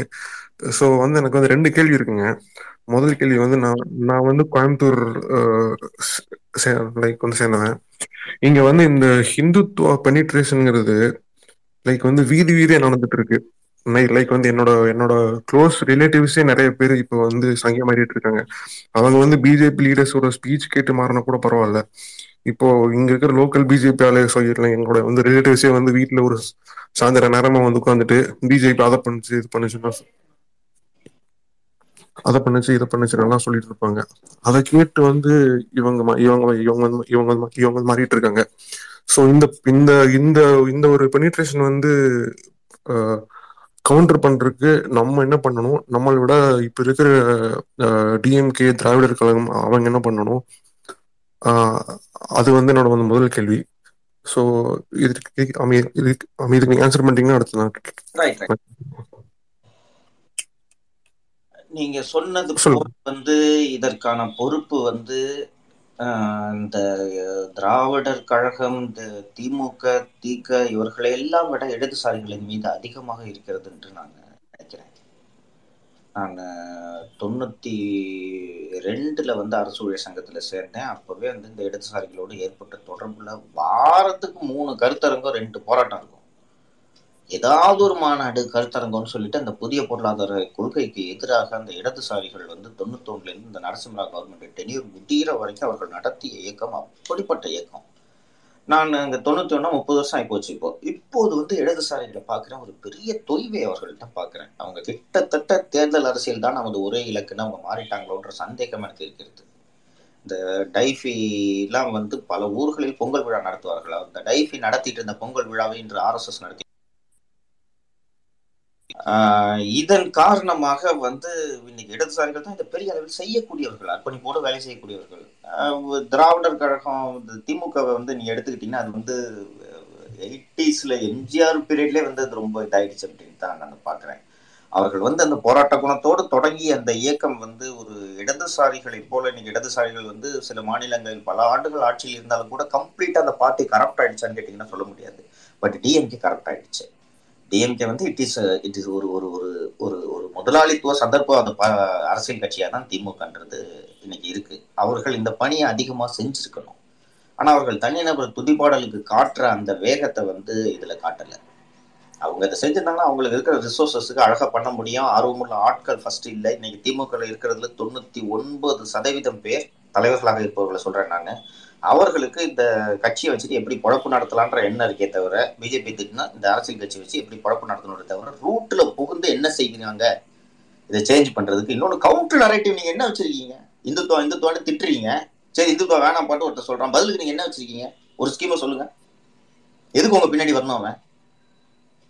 இதெல்லாம் வந்து திமுக செய்யணும் பட் திமுக செய்யுன்றதா சொல்லிட்டேன்ல நான். திமுக கிட்ட நம்ம எதிர்பார்க்க முடியாது. இடதுசாரிகள் நினைத்தால் செய்யலாம். இது எல்லாத்தையும் விட அவர்களெல்லாம் நான் எதிர்பார்த்துட்டு இருக்காம நம்ம கிட்ட தான் இந்த பொறுப்பு இருக்குன்னு நினைக்கிறேன். நான் இந்த தொடக்கத்திலே நான் குறிப்பிட்டேன். நம்மளால மேக்சிமம் தெரிஞ்சவங்களுக்கு இந்த மாடரேட்டா சாஃப்ட் ஹிந்துத்துவாவா இருக்க மாட்டேன் நம்ம பேசணும்னு நம்ம பக்கம் திருப்பிட்டு வந்துடலாம். மீண்டும் மீண்டும் இன்னைக்கு வந்து ஆயுத புரட்சியெல்லாம் இங்க பண்ண முடியாது. தேர்தல் ஒன்று தான் நமக்கு இருக்கக்கூடிய ஒரே சண்டை போடுறதுக்கான ஒரே வழி. இதுல வந்து என் தெருவில் ஒரு பிஜேபி ஓட்டு விழக்கூடாதுன்றது மன முனைப்போட வச்சுட்டு நம்ம வேலை செஞ்சிட முடியாதுன்னு நான் நினைக்கிறீங்க? விவசாயிகளோட போராட்டத்தை பார்த்து மீண்டும் மீண்டும் சொல்றேன். சுதந்திர போருக்கு நிகரான ஒரு போராக நான் அதை பார்க்குறேன். காலம் குறுகியதாக இருக்கலாம். ஆனால் அத்தகைய போர். அது அவங்கள பார்த்து நம்ம வந்து பாடத்தை கற்றுக்கணும். எப்படி ஒட்டுமொத்த சமூகமே இணைஞ்சு உறுதியாக கல் மாதிரி நினைச்சு பார்த்தீங்களா நம்மளாலையும் முடியும். இது வரைக்கும் நம்ம மேனேஜ் பண்ணிட்டோம். நம்ம மறந்துடக்கூடாது இது வரைக்கும் நம்ம வந்து சக்ஸஸ்ஃபுல்லாகவே மேனேஜ் பண்ணியிருக்கோம் நான் சொல்கிறேன் but this not enough the enemy is extremely powerful keep it in mind and work that's all தேங்க்ஸ்ங்க செகண்ட் கொஸ்டின் டக்குன்னு கேட்டுறேன். ஸோ இப்போ வந்து நமக்கு பிஜேபிக்கும் ஹிந்துத்துவாவுக்கும் அப்போஸ் பண்ற மாதிரி இப்போ நம்ம கிட்ட கையில் இருக்கிற ஒரே ஆப்ஷன் வந்து அடுத்த பார்லிமெண்ட் எலெக்ஷன்ல வந்து காங்கிரஸ் வின் பண்ணணுங்கிறது தான் ஸோ இப்போ நடக்கிற விஷயத்துங்கள்ல பார்த்தா வந்து இந்த ஆப்போசிஷன் பார்ட்டியோட பார்ட்டிஸோட கோஆர்டினேஷன் வந்து அவ்வளோக்கும் ஸ்ட்ராங்கா இருக்க மாதிரி தெரியல. ஸோ வந்து ஒரு டூ மந்த்ஸ் பிஃபோர் வந்து நம்ம லைக் வந்து மம்தா பானர்ஜி சோனியா காந்தி மீட் பண்ணும்போதெல்லாம் ஒரு கான்ஃபிடன்ஸ் இருந்தது. ஆனா இப்போ ஆஃப் லைட் வந்து மம்தாவே வந்து காங்கிரஸ் லைக் வந்து ஆன்டி காங்கிரஸ் தான் இப்போ வந்து அதிகமா பண்ண ஆரம்பிச்சிட்டாங்க. ஸோ இந்த லைக் வந்து இன்னொரு அடுத்த லைக் வந்து அடுத்த ஒரு வருஷம் யூபி எலெக்ஷனுக்கு அப்புறம் இந்த இந்த ஒப்போசிஷன் பார்ட்டியோட கோஆர்டினேஷன் எல்லாம் எப்படி இருக்கும்னு நினைக்கிறீங்க? அது வந்து இதே இதே மாதிரி இருக்குமா? இல்லை வந்து இல்ல வந்து ஆஸ் யூஷுவல் வந்து காங்கிரஸ் தான் தனியாக நின்று ஃபைட் பண்ணுமா? ஒரு விஷயத்த புரிஞ்சுங்க நான் ஜோசியம் சொல்றேன்னு நினைக்காதீங்க. நான் இது வரைக்கும் அரசியல பார்த்ததுல இருந்து நான் சொல்றேன். அந்த இந்தியன் இந்தியன் டெமோக்ரஸிக்கு வந்து எப்பப்பெல்லாம் சிக்கல் நேருதோ அப்பப்பெல்லாம் அது வந்து தன்னைத்தானே தகவமைத்து கொண்டிருக்கிறது. அது நீங்கள் பார்த்தீங்கன்னா வந்து நீங்கள் இந்த இண்டிபெண்டன்ஸ் மூமெண்ட்டாக இருக்கட்டும் இது வந்து அதுக்கு முன்னாடி இந்தியான்றதே ஒன்று இல்லையே. அதற்கு பிறகு பார்த்தீங்கன்னா எப்பப்பெல்லாம் வந்து இந்த டெமோக்ரஸிக்கு நெருக்கடி வருதோ அப்பெல்லாம் பார்த்தீங்கன்னா தன்னைத்தானே இதை பேலன்ஸ் பண்ணியிருக்கு.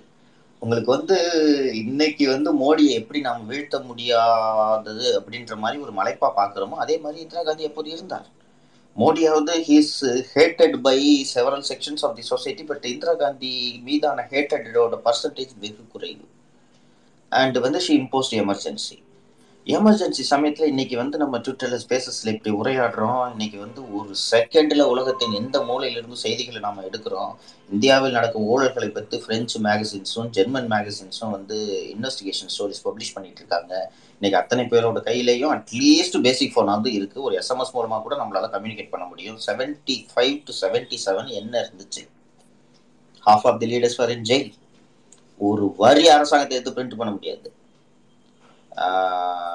அது நான் அதை ஒரு அதாவது ஒரு புத்தகத்திலேருந்து படித்தது வினோத் மேத்தா புத்தகத்திலேருந்து படித்ததை நான் நினைவு கூறுறேன் வினோத் மேத்தா வந்து அவரோட டைம்ஸ் ஆஃப் இந்தியாவில் இப்போ வேலை பார்க்குறாரு. மும்பை தான் அவரோட அலுவலகம். அவங்க எடிட்டர் சார் நான் டெல்லி போய் பார்க்கணும்னு ஆசையாக இருக்குது சார் அப்படின்றாரு. உடனே வந்து அவங்க சரி நீ போய்டும் அப்படின்னு சொல்லிட்டு அனுப்பிச்சிடுறாங்க. அப்போ போய் ஏதோ ஒரு பெரிய கிரவுண்டு சொன்னார் ஒரு பேர் ஒரு பிளே கிரவுண்டு ஸ்டேடியம் ஒரு ஸ்டேடியம் ஒரு ஸ்டேடியத்துக்கு போகிறாரு அப்போ தான் அந்த இதெல்லாம் டிவி கிவிலாம் இப்போ பெருசாக கிடையாது இல்லை அப்போ வந்து ஒரு பெரிய ஸ்பீக்கர் வச்சு ஆல் இந்தியா ரேடியோவில் ரிசல்ட்டு சொல்லிட்டு இருக்காங்க. பஞ்சாப் ஹரியானா யூபியிலேருந்து நடந்தே ஜனங்க வந்திருக்கு டெல்லியில. ரிசல்ட் கேட்கறதுக்காக மட்டும். வயசான தாத்தா தோல்ல தன்னோட பேரனை வச்சுக்கிட்டு இந்திரா காந்தி தோத்துட்டாங்கன்ற செய்தி கேட்ட உடனே மகிழ்ச்சியில அவர் குதிச்சா இருப்பாரு இதுதான் உண்மையான ஜனநாயகம் அப்படின்ட்டு நான் உணர்ந்தேன் அந்த தருணத்துல. அப்படின்ட்டு வந்து அந்த புத்தகத்துல வந்து திரு வினோத் மேத்தா அவர்கள் வந்து குறிப்பிட்டிருப்பாரு. இந்த கொஸ்டின் என்ன? ரிப்பீட் பண்ணுங்க. அவர் ஸ்பீக்கர் போயிட்டாரு ஆமா. அப்படியா? அவர் என்ன வேற செகண்ட் கொஸ்டின் என்னது இல்ல அதுதான். அது அவருக்கு கேட்டது வந்து காமனா இப்போ அடுத்த தேர்தலுக்கு வந்து அப்போசிஷன் எல்லாம் right. இருக்கிற மாதிரி. இருக்கு. அடுத்து யார் வருவாங்க back. இது என்னன்னா உங்களுக்கு எதுக்கு வந்து இந்த எமர்ஜென்சி உதாரணத்தை நான் சொன்னேன்னா திங்ஸ் will இவால்வ்ன்றேன் இன்னைக்கு பார்த்தா அப்படித்தான் இருக்கும். நீங்க வந்து ரெண்டாயிரத்தி பத்தொன்பதுல இந்த ஸ்பேசஸ் மீட்டிங்கை நம்ம நடத்திருந்தோம்னா மே ரெண்டாயிரத்தி பத்தொன்பது ரிசல்ட்டுக்கு பிறகு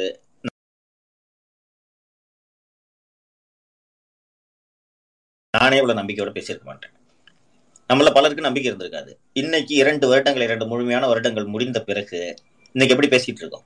இவ்வளவுதான் நம்பிக்கை. இன்னும் ஒரு வருஷம் கழிச்சு நம்மளோட நம்பிக்கை இன்னும் அதிகமாகலாம் இல்லையா? இந்த ஏழு ஆண்டுகளில் நீங்கள் பார்த்தீர்கள் என்றால் சக்சஸ்ஃபுல்லா பிஜேபி பண்ண ஒரு ஆபரேஷன் மோடி பண்ண ஒரு ஆபரேஷன் நீங்க சொல்லுங்க பார்ப்போம். இதனால இவர் ஓட்டு வாங்கிட்டாருங்க. இதை ஒண்ணுமே பண்ண முடியாதுங்க. நம்மளால ஒரே ஒரு ஸ்கீம் நீங்க சொல்லுங்க. எல்லாமே ஃபெயில்யூர்ஸ் புக்ஸ் அண்ட் ஆர்டிகிள்ஸ் கன்சிஸ்டண்டா எவ்வளவு வருதுன்னு பாருங்க. புக்ஸ் ஆர்டிகிள்ஸ் தொடர்ந்து நம்ம தான் இணையதளத்துல தானே சுத்திட்டு இருக்கிறோம். எவ்வளவு வருது? ஒப்பீடு இன்னைக்கு பில்ட் ஆகுதா இல்லையா? நான் இங்க இங்க இதுல சோசியல் மீடியாலே பாக்குறேங்க. நாலு மூணு வருஷத்துக்கு முன்னாடிலாம் பர்டிகுலர்லி இந்த டூ தௌசண்ட் நைன்டீன் ரிசல்ட் வந்த பிறகுலாம் பார்த்தீங்கன்னா நீங்கள் பிஜேபி மோடிக்கு எதிராக ஒரு வரி எழுதினீங்கன்னா பேய் மாதிரி வந்து பாய்வாங்க. இன்னைக்கு நம்ம அப்பர் ஹேண்டா இருக்கிறோன்றத நீங்க ஃபீல் பண்றீங்களா இல்லையா? அதனால திங்ஸ் வில் இவால்வ் அவ்வளவுதான். திங்ஸ் வில் இவால்வ் இது வந்து நாளைக்கு இன்ஸ்டன்டா நமக்கு ரிசல்ட் கிடைக்காம இருக்கலாம். But things will evolve things will happen உலகின் மிகப்பெரிய சர்வாதிகாரிகள் அத்தனை பேரும் விழுந்திருக்கிறார்கள்ன்றதை மறந்துடாதீங்க. மிகப்பெரிய சர்வாதிகாரிகள். நீங்க நாற்பதுகளோட தொடக்கத்துல போயிட்டு நீங்க ஹிட்லர் வீழ்த்த முடியுமான்னு கேட்டா போங்க ஜோக் அடிச்சுக்கிட்டுன்னு வாங்க. அப்படி இருந்தாரா இல்லையா? மூன்று உலக நாடுகள் மாபெரும் நாடுகள் சேர்ந்து தானே ஹிட்லர் சேர்ந்து ஹிட்லரை வீழ்த்த முடிச்சா இல்லையா? அமெரிக்கா பிரிட்டன் மற்றும் சோவியத் ரஷ்யா ஒன்னா கை க- கைகோர்க்கும்னு யாராவது நினைச்சிருப்பாங்களா? கிடையவே கிடையாது. நீங்க வந்து ஃபார்ட்டிஸோட ஏர்லி ஃபார்ட்டிஸ்ல போயிட்டு நீங்க யாராவது கேட்டீங்கன்னா இந்த மாதிரி சோவியத் ரஷ்யா அண்ட் யூஎஸ்ஏ அலைஸா ஜாயின் பண்ண போறாங்கன்னா சிரிச்சிருப்பாங்க. Soviet Russia had earlier had an agreement with Germany no mutual அட்டாக்ங்க தெரியுங்களா? இவள் வாச்சா? ஹிட்லரோட முடிவு என்னாச்சு? எல்லாருக்கும் தெரியும்னு நினைக்கிறேன். பெரிய பெரிய சர்வாதிகாரிகள் வீழ்ந்திருக்கிறார்கள். அதுபோல் மோடியும் வீழ்வார் வீழ்த்தப்படுவார். நமது ஒரு ஒரு இந்தியன் டெமோக்ரஸின்றது ஒரு ஒரு ஒரு இவால்விங் டெமோக்ரஸி அது தன்னைத்தானே தகவமைத்துக் கொள்ளும் பக்குவம் பெற்றது நான் உறுதியாக நம்புகிறேன். ஓகே நன்றி தோழர். ஒரே ஒரு ரிக்வெஸ்ட் ஷஃபிக் நம்ம இந்த தமிழ்நாட்டுல இப்ப நடந்திருக்க கரண்ட் சினாரியோ பேசினாதான் வந்து அது ஒரு கோர்வையா போகும்னு நினைக்கிறேன். ஏன்னா நம்ம பாலிட்டி அங்க போய் சென்டர் போனதுல இருக்கு ஆமா இங்கே இருக்கட்டும் அப்படின்னா இந்த கேள்வி. ஆமா இந்த இதுல வச்சுக்கிறோம். அது அதுக்கு வேணா இன்னொரு அமர்வு போட்டுக்கலாம் ஷஃபிக். இன்னொரு ஸ்பேஸ் போட்டு பாலிடிக்ஸ் தனியா பேசி ஆமா. சரவணன் உங்களுடைய கேள்வியை வச்சிருங்க நீங்க.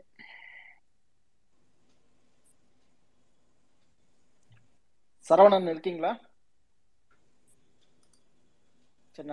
அவரு மைக் ஆன் பண்ணிட்டு பேசுங்களா இருக்காருன்னு நினைக்கிறேன். சரவணன் மைக் ஆன் பண்ணி பேசு. சரி பரம் சார் நீங்க உங்க கேள்வி வச்சிருங்க சார் பரம் சார். வணக்கம் சவுக் சார். ரொம்ப தெளிவான ஒரு கருத்தெல்லாம் பதிவு பண்ணீங்க. என்ன செய்யணும் அப்படிங்கறது உன் மனசுல அப்படி நிழல அடிச்சு. உண்மையிலே ஒரு அருமையான உரை. நீங்க வந்து யாரும் வீழ்த்த முடியாது அப்படின்னு நினைக்கிறவங்க எல்லாம் வீழ்ந்து போனதுதான் உலக சரித்திரம். நம்ம நிறைய பேரை பார்த்திருக்கிறோம். ஜனநாயகத்திலையும் பார்த்திருக்கோம் சர்வாதிகாரத்திலையும் பார்த்திருக்கிறோம். அதனால வீழ்த்த முடியாத பிம்பங்கிறது உலகத்துல யாருமே கிடையாது. அப்படி நினைச்சுக்கிட்டு இருக்கவங்க எல்லாம் வந்து உள்ளுக்குள்ள நடிக்கிட்டு இருப்பாங்க அப்படிங்கறதுதான் யதார்த்தமான உண்மை. ரொம்ப சரியா சொன்னீங்க. ரொம்ப சரியா சொன்னீங்க. இது போன்ற சர்வாதிகாரிகளோட அந்த மறுபக்கம் என்னன்னு பாத்தீங்கன்னா தே ஆர் கவர்ட்ஸ் அது அது வந்து அவங்களுடைய முகத்திலையும் பிரதிபலிக்குது செயலையும் பிரதிபலிக்குது. அது பாக்குறோம் நம்ம. நம்ம நம்ம நம்ம என்ன செய்யணுங்கிறத ரொம்ப தெளிவா சொன்னீங்க சார். ரொம்ப நன்றி சார். எனக்கு வந்து உண்மையிலே வந்து நம்ம என்ன செய்யணும் நம்ம திரும்ப திரும்ப என்ன பண்ணணும் அப்படிங்கிறது. அதாவது ஒரு வீரன் வந்து தோல்வி அடைகிறது தோல்வி அடைஞ்சிருவோம்னு நினைச்சா கூட கடைசி வரைக்கும் போராடணும் அப்படிங்கிறவன் தான் வீரனை தவிர நம்ம தோல்வி அடைஞ்சிருவோம் இவர் பெரிய பலச்சாலி இவர்கிட்ட மோதுவோம் மோதுனா நம்முடைய நிலைமை இப்படி ஆயிரும் அப்படிங்கறதெல்லாம் வரலாற்றிலும் சரி கதைகள்லயும் சரி நம்ம பார்த்துருக்கோம். கோலியாத் மிகப்பெரிய வீரன் தாவிது வந்து ஒரு கவுன் கல்ல வச்சு அவனை வீழ்த்தினான் அப்படிங்கிறது வீலியத்திலே நம்ம படிச்சிருக்கிறோம். அதனால வந்து ஒரு பெரிய வீரனும் கூட சாதாரண செயல்னால வீழ்ந்து போயிடுவான் அப்படிங்கிறது யதார்த்தமான உண்மை. அந்த அதுக்கான முயற்சிகளை நம்ம தொடர்ந்து மேற்கொள்ளணும் அப்படிங்கறத வலியுறுத்துறீங்க ரொம்ப நன்றி சார். என்னுடைய கேள்விதான் சார். தமிழ்நாட்டை தமிழ்நாட்டை பொறுத்தளவுல அதிமுகங்கிறது திமுகவுக்கு ஒரு மாற்று சக்தியா இருக்கு. ஆனா அந்த சக்திங்கிறது இன்னைக்கு வந்து பலம் இழந்து செயலிழந்து பிஜேபியினுடைய சிறைகள்ல வந்து அடைக்கலம் புகுந்து போய் இருக்குது இது எப்ப வெளியே வரும்? எப்படி வெளிக்கொண்டாடுறது? இது பாஜகவினுடைய வளர்ச்சிக்கு மறைமுகமாக அதிமுக உதவி வருகிறது அப்படிங்கிறது எல்லாருடைய எல்லாருடைய நினைப்பாவும் இருக்குது. அதை ஏன் அந்த கட்சி உணராம இருக்குது அப்படிங்கிறதுக்கு மட்டும் கொஞ்சம் பதில் சொன்னீங்கன்னா நல்லா இருக்கும் உங்களோட வருத்தத்தை நானும் பகிர்ந்துக்கிறேன். நான் பேசிய பல திமுக தலைவர்கள் கூட தனிப்பட்ட முறையில் என்னோட பேசும்போது சங்கர் அதிமுக பலமா இருக்கிறது தான் தமிழ்நாட்டுக்கு நல்லதுன்னு சொல்லியிருக்காங்க. நானே நிறைய பேட்டிங்களை சொல்லியிருப்பேன் பார்த்துருப்பீங்க. ரெண்டு கட்சிகளும் போட்டி போட்டுட்டு தமிழ்நாட்டை வழக்க தான் செஞ்சிச்சு. தமிழ்நாட்டுக்கு ஹாம்னு சொல்கிற மாதிரி ரெண்டு கட்சிகளும் பெருசாக செய்யல. ஊழல்னு எடுத்துக்கிட்டோம்னா இன்னைக்கு வந்து கட்டிங் அக்ராஸ் பார்ட்டி லைன்ஸ் எந்த பார்ட்டியும் இதுக்கு விதிவிலக்கு கிடையாது. இன்னைக்கு இந்த கிரைசிஸுக்கு வந்து இந்த மொமெண்ட்ல என்கிட்ட என்ன சொல்யூஷன் அப்படின்னு கேட்டிங்கன்னா என்கிட்ட உங்கள்கிட்ட சொல் உங்களுக்கு சொல்றதுக்கு எந்த பதிலும் கிடையாது. இன்னைக்கு திங்ஸ் நீட் டு இவால்வ் அப்படின்ட்டு பார்க்குறேன் இல்லை ரொம்ப ஒரு ஒரு ஒரு டைசி கேரக்டர் ஒரு ஒரு ஒரு ட்ரெச்சரர் ஒரு துரோகி அப்படின்ட்டு யாருன்ட்டு இதில் பார்த்தீங்கன்னா அது ஓபிஎஸ் அவர்கள் தான் அந்த ஓபிஎஸ் அவர்கள் கடைசி நேரத்தில் அவர் அவர் அவருக்கு ஏற்பட்ட மனமாற்றம் தான் இன்னைக்கு இவ்வளோ பெரிய கிரைசிஸ்க்கு காரணமாக இருந்துட்டு இருக்கு. திரு ஓபிஎஸ் அவர்கள் வந்து கடைசி நிமிடம் வரைக்கும் இப்போ வந்து இந்த மற்ற சின்ன சின்ன போஸ்ட்டுக்கெல்லாம் அந்த வட்டம் ஒன்றிய அதுக்கெல்லாம் வந்து எலெக்ஷன் நடந்துட்டு இருக்குல்ல அந்த எலெக்ஷனுக்கு எலெக்ஷனை வந்து நடத்தி முடிச்சுட்டு தான் ஒருங்கிணைப்பாளர் இணை ஒருங்கிணைப்பாளருக்கு எலெக்ஷன் நடத்தணும் அப்படின்ட்டு எடப்பாடி நினைச்சிட்டு இருக்காரு. என்ன காரணம்னா ஓபிஎஸ் வந்து அவரோட ஆளுங்களை இந்த சின்ன சின்ன போஸ்ட்ல ஃபில்அப் பண்ணிட்டாங்கன்னா நாளைக்கு அவருக்கு எதிராக ஒரு கலகம் வந்துச்சுன்னா அவங்க பூரா ஓபிஎஸ் பக்கம் நிற்பாங்கன்னு சொல்லிட்டு எடப்பாடி பயந்துட்டு இருந்தாரு. ஸோ வந்து இதை வந்து அப்படியே ப்ரோச் பண்ணிக்கிட்டே இருக்காரு. அண்ணே எப்போ நடத்தலானே எப்போ நடத்தலானே இப்படி நடத்தலாம் அப்படி நடத்தலாம் அப்படின்னு சொல்லிட்டு அவங்க அவங்க டிஸ்கஸ் பண்ணிட்டே இருக்கும்போது டக்குன்னு ஒரு நாள் ஓபிஎஸ் வந்து இது சொல்றாரு. அண்ணே முதல்ல வந்து நம்ம ரெண்டு பேர் போஸ்ட்டை வந்து செக்யூர் பண்ணிக்கலாம். அப்படின்னு யாரோ இவங்களுக்கு நல்லா வந்து அட்வைஸ் கொடுத்துருக்காங்க. அது யாருன்னு தெரியல பிஜேபி சொல்லி செஞ்சாங்களா யாருன்றது தெரியல but that was a brilliant move கரெக்டாக இந்த சீக்வன்ஸ் பார்த்தீங்கன்னா கேஸ் போட முடியாதபடி வீக்கெண்ட் வர மாதிரி அந்த இது பண்ணியிருப்பாங்க. அதையும் மீறி திரு கே சி பழனிசாமி என்னோட நண்பர் தான் வருத்தப்படுவார். இருந்தாலும் சொல்கிறேன் கே சி பழனிசாமி வழக்கு போட்டதே வந்து எடப்பாடியோட தூண்டுதலாலையோன்ற சந்தேகம் எனக்கு இருக்குது ஏன்னா வந்து கே சி பழனிசாமி ஒரு ஒரு ஒரு ஹைகோர்ட்ல வந்து ஃபர்ஸ்ட் வந்து போன உடனே நீங்கள் ஒரு வீட்டில் குடியிருக்கிறீங்க. நான் வந்து உங்களை வீட்டை விட்டு காலி பண்ணணும்னு சொல்லிட்டு நான் கோர்ட்டில் போய் கேஸ் போட்டேன்னா நீங்கள் யாருங்க? வீட்டு ஓனரான்னு கேட்பாங்க. இல்லைங்க நான் வீட்டு ஓனர் இல்லைங்கன்னு சொன்னாலும் நீ கிளம்பு அப்படின்வாங்க இல்லைங்களா? அது மாதிரி அதிமுக கட்சியில தேர்தல் நடக்குதா இல்லையான்றது சொல்றதுக்கு முதல்ல நீ அதிமுக உறுப்பினரா இருக்கட்டும். அங்க போயிட்டு நான் நீக்கப்பட்ட உறுப்பினர் அப்படின்னு சொல்றது எந்த நீதிபதி ஏத்துக்குவாரு? இதுல இன்னொரு ப்ரொவிஷன் உங்களுக்கு என்ன இருக்குன்னு கேட்டீங்கன்னா ஹைகோர்ட்டை மூவ் பண்ணாம நீங்க lower court magistrate court civil கோர்ட்ல மூவ் பண்ணிட்டீங்கன்னா பல இடங்களில் ஸ்டே வாங்கியிருக்க முடியும். இப்போ ஹைகோர்ட்ல வந்து நான் ஸ்டே கொடுக்க மாட்டேன்னு சொன்ன பிறகு நீங்க எந்த மேஜிஸ்ட்ரேட் கோர்ட்டை மூவ் பண்ணுவீங்க? அந்த வழி இடப்பட்டு போச்சா? அதுக்கு பிறகு நீங்க மென்ஷன் பண்ணி அது இதுன்னு சொன்னா எந்த ரிலீஃபும் கிடைக்கல. ஓகேவா இன்னைக்கு ஓபிஎஸ் இபிஎஸ் என்ன சொல்றாங்க? நாங்கள் தொண்டர்களால் தேர்ந்தெடுக்கப்பட்ட ஒருங்கிணைப்பாளர் இணை ஒருங்கிணைப்பாளர் சொல்றாங்க இல்லைங்களா? இப்போ முடிஞ்சு போச்சு. இப்போ இனிமேல் சசிகலாவுக்கு இதுல என்ன பிளே இருக்கு? இதுக்கு மேலே சசிகலாவுக்கு பிளே இருக்குன்னா ஒரே ஒரு பிளே தான். அது வந்து எடப்பாடி விசாரணைக்கு அழைக்கப்படணும் இல்லைன்னா ஜெயிலுக்கு போகணும். இன்னைக்கு நான் அதிமுக தலைவர்களை சந்திச்சு பேசும்போது என்ன சார் செயற்குழு இப்படி கோட்டை விட்டுட்டீங்க? டக்குனு இவ்வளவு விதி திருத்தம் பண்ணியிருக்காங்கன்னு கேட்டால் சங்கரங்களால் ஒண்ணுமே பேச முடியல. போனவொடனே வரவேற்புரைன்னு படிச்சாங்க. படிச்சு முடிச்ச உடனே தீர்மானத்தை இது இவர் அந்த அந்த இஸ்லாமியர் ஒருவர் அந்த அவைத்தலைவராக போட்டிருக்காங்களே. அது பேரு தமிழ் மகன் ஹுசேன் ஆஹ் தமிழ் மகன் ஹுசேன் தமிழ் மகன் ஹுசேனோட நியமனம் இருந்தாங்க. தமிழ் ஹுசேன் நன்றி தெரிவிச்சாரு. தெரிவிச்ச உடனே ஓபிஎஸ் இது தீர்மானத்தை படிப்பாங்க அப்படின்னாங்க. கடகடகன்ட்டு படிச்சாங்க. படிச்சு முடிச்ச உடனே தீர்மானத்தை ஏத்துக்கிறோம் அப்படின்னு சொல்லிட்டு நன்றின்னு சொல்லிட்டாங்க. என்ன எங்க சங்க பேச சொல்ற? இப்படிதான் அவங்க நடத்தி முடிஞ்சிட்டாங்க. இது திஸ் இது எடப்பாடி மற்றும் ஓபிஎஸ் வந்து எடுத்த ஒரு ஒன் ஆஃப் தி ஸ்மார்ட் மூவ்ன்ட்டு இதை சொல்லலாம். இன்னைக்கு சசிகலாவுக்கு பிளே இல்லை. ஸோ இப்போ பிளேயின் மேலே எப்போ வரும்னு கேட்டிங்கன்னா கொடநாடு வழக்கில் ஏதாவது முன்னேற்றம் ஏற்பட்டாலோ இல்லை திமுக அரசு வந்து எடப்பாடி மீது ஊழல் வழக்கு பதிவு செய்யலாம் என்று நினைத்தாலோ அன்னைக்கு வந்து இதே கிரிப்பை வந்து எடப்பாடியால ஹோல்டு பண்ண முடியாது. அந்த நேரத்தில் இதே ஓபிஎஸ் மீண்டும் சசிகலாவோடு சேர்ந்து கொண்டு ஸ்மால் மம்மி வெல்கம்னு சொல்லிட்டு அப்படியே பார்ட்டி திசை மாறுவதற்கான சாத்தியக்கூறு இருக்கு. இன்னைக்கு இந்த சசிகலா டிடிவி அண்ட் இந்த இந்த குரூப்பும் வந்து இணையறதுக்கு ஒரே ஸ்டம்பிளிங் பிளாக்கு எடப்பாடி பழனிசாமி தான். மீதி எடப்பாடி தவிர்த்தது இவர் அப்புறம் இந்த ஜெயக்குமார் சி சண்முகம் இவங்களை சொல்லலாம். இது மாதிரி ஒரு ஒரு அரௌண்ட் ஹாஃப் அ டசன் லீடர்ஸை தவிர்த்து வேறு யாருமே இந்த இணைப்புக்கு வந்து சரியா இது இணைப்புக்கு தடையாக இல்லை. ஸோ அதுக்கு எடப்பாடிக்கு ஏதாவது ஒரு செட்பேக் வரும். அது வந்துச்சுன்னா தான் இப்போதைக்கு இம்ப்ரூவ்மெண்ட் இருக்கும். அது நடக்கலைன்னா சசிகலாவுக்கு பெரிய அளவில் எந்த பிளேயும் கிடையாது. இன்னைக்கு பார்ட்டியை ஸ்ட்ரெங்தன் பண்ணிக்கிட்டு எடப்பாடி வந்து நாளைக்கு என்ன இவது என்ன வந்து கேரட்டை பிஜேபி முன்னாடி ஆட்டுவார்னா நான் உங்களுக்கு நான் உங்களுக்கு இருபது சீட்டு தரேன். பாண்டிச்சேரியோடு சேர்த்து நாற்பது சீட்டில் இருபது சீட்டு உங்களுக்கு தரேன். பாண்டிச்சேரி நீங்கள் எடுத்துங்க. இருபது சீட்டு நான் உங்களுக்கு தரேன்னு சொன்னா பிஜேபிக்கு வந்து இந்த மாதிரி ஒருங்கிணைந்த அதிமுக ஒன்றும் கசக்காது. இருபது சீட்டுன்றது பெரிய விஷயம். அவங்க கொஞ்சம் மெனக்கிட்டாங்கன்னா இருபது சீட்டை வின் பண்ண முடியும். மறந்துடாதீங்க. அது வந்து அவங்களுக்கு ஒரு ஒரு ஒரு நல்ல ஆப்ஷனாக இருக்கும்.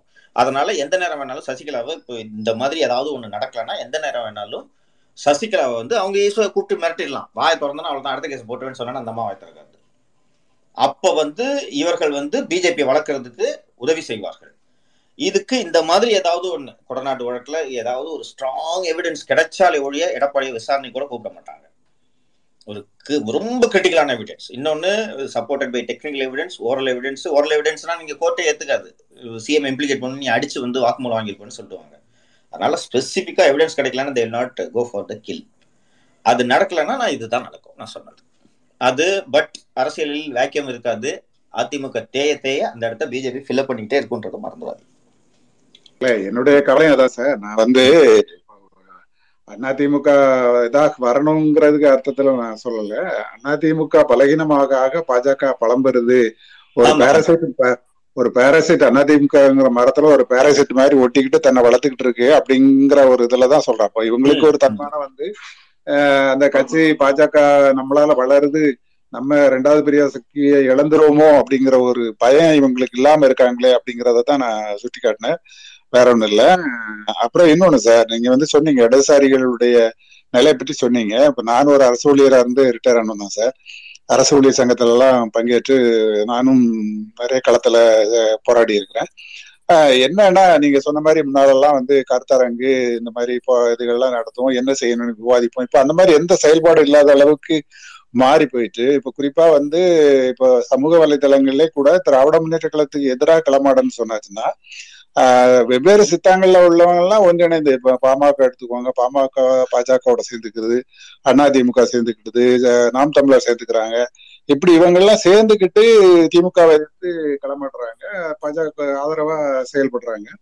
ஆனா வந்து திமுகவுடைய கூட்டணி கட்சிகளான காங்கிரஸ் அப்பப்போ குரல் கொடுத்தாலும் கூட மற்ற இயக்கங்கள் வந்து ஒரு உறுதுணையா இவங்களுக்கு இருக்கிற மாதிரி எனக்கு தோணல. அதனாலதான் அந்த கேள்வியும் நான் நினைச்சேன்.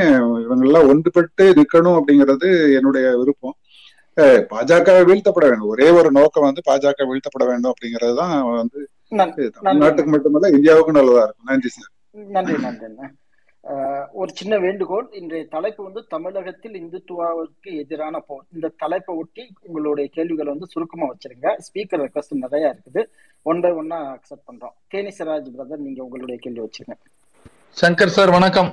வணக்கம்ங்க வணக்கம் வணக்கம் சார் நீங்க இந்த இப்ப நம்ம ஜிஆர் சாமிநாதன் கோர்ட்ல நடந்தது விரிவா சொன்னீங்க இப்ப. தீசா ரவி அவங்கள வந்து பெங்களூர்ல வந்து அவங்க வந்து இந்த டூல் கிட் விவசாயிகள் போராட்டத்தோட ஒரு டூல் கிட் பரப்புனாங்கன்னு சொல்லிட்டு அதுக்காக தான் வந்து அவங்கள வந்து எந்த வித இன்ஃபர்மேஷன் இல்லாம பெங்களூர்ல புடிச்சு அவங்கள டெல்லி கோர்ட்டு கொண்டு போனாங்க.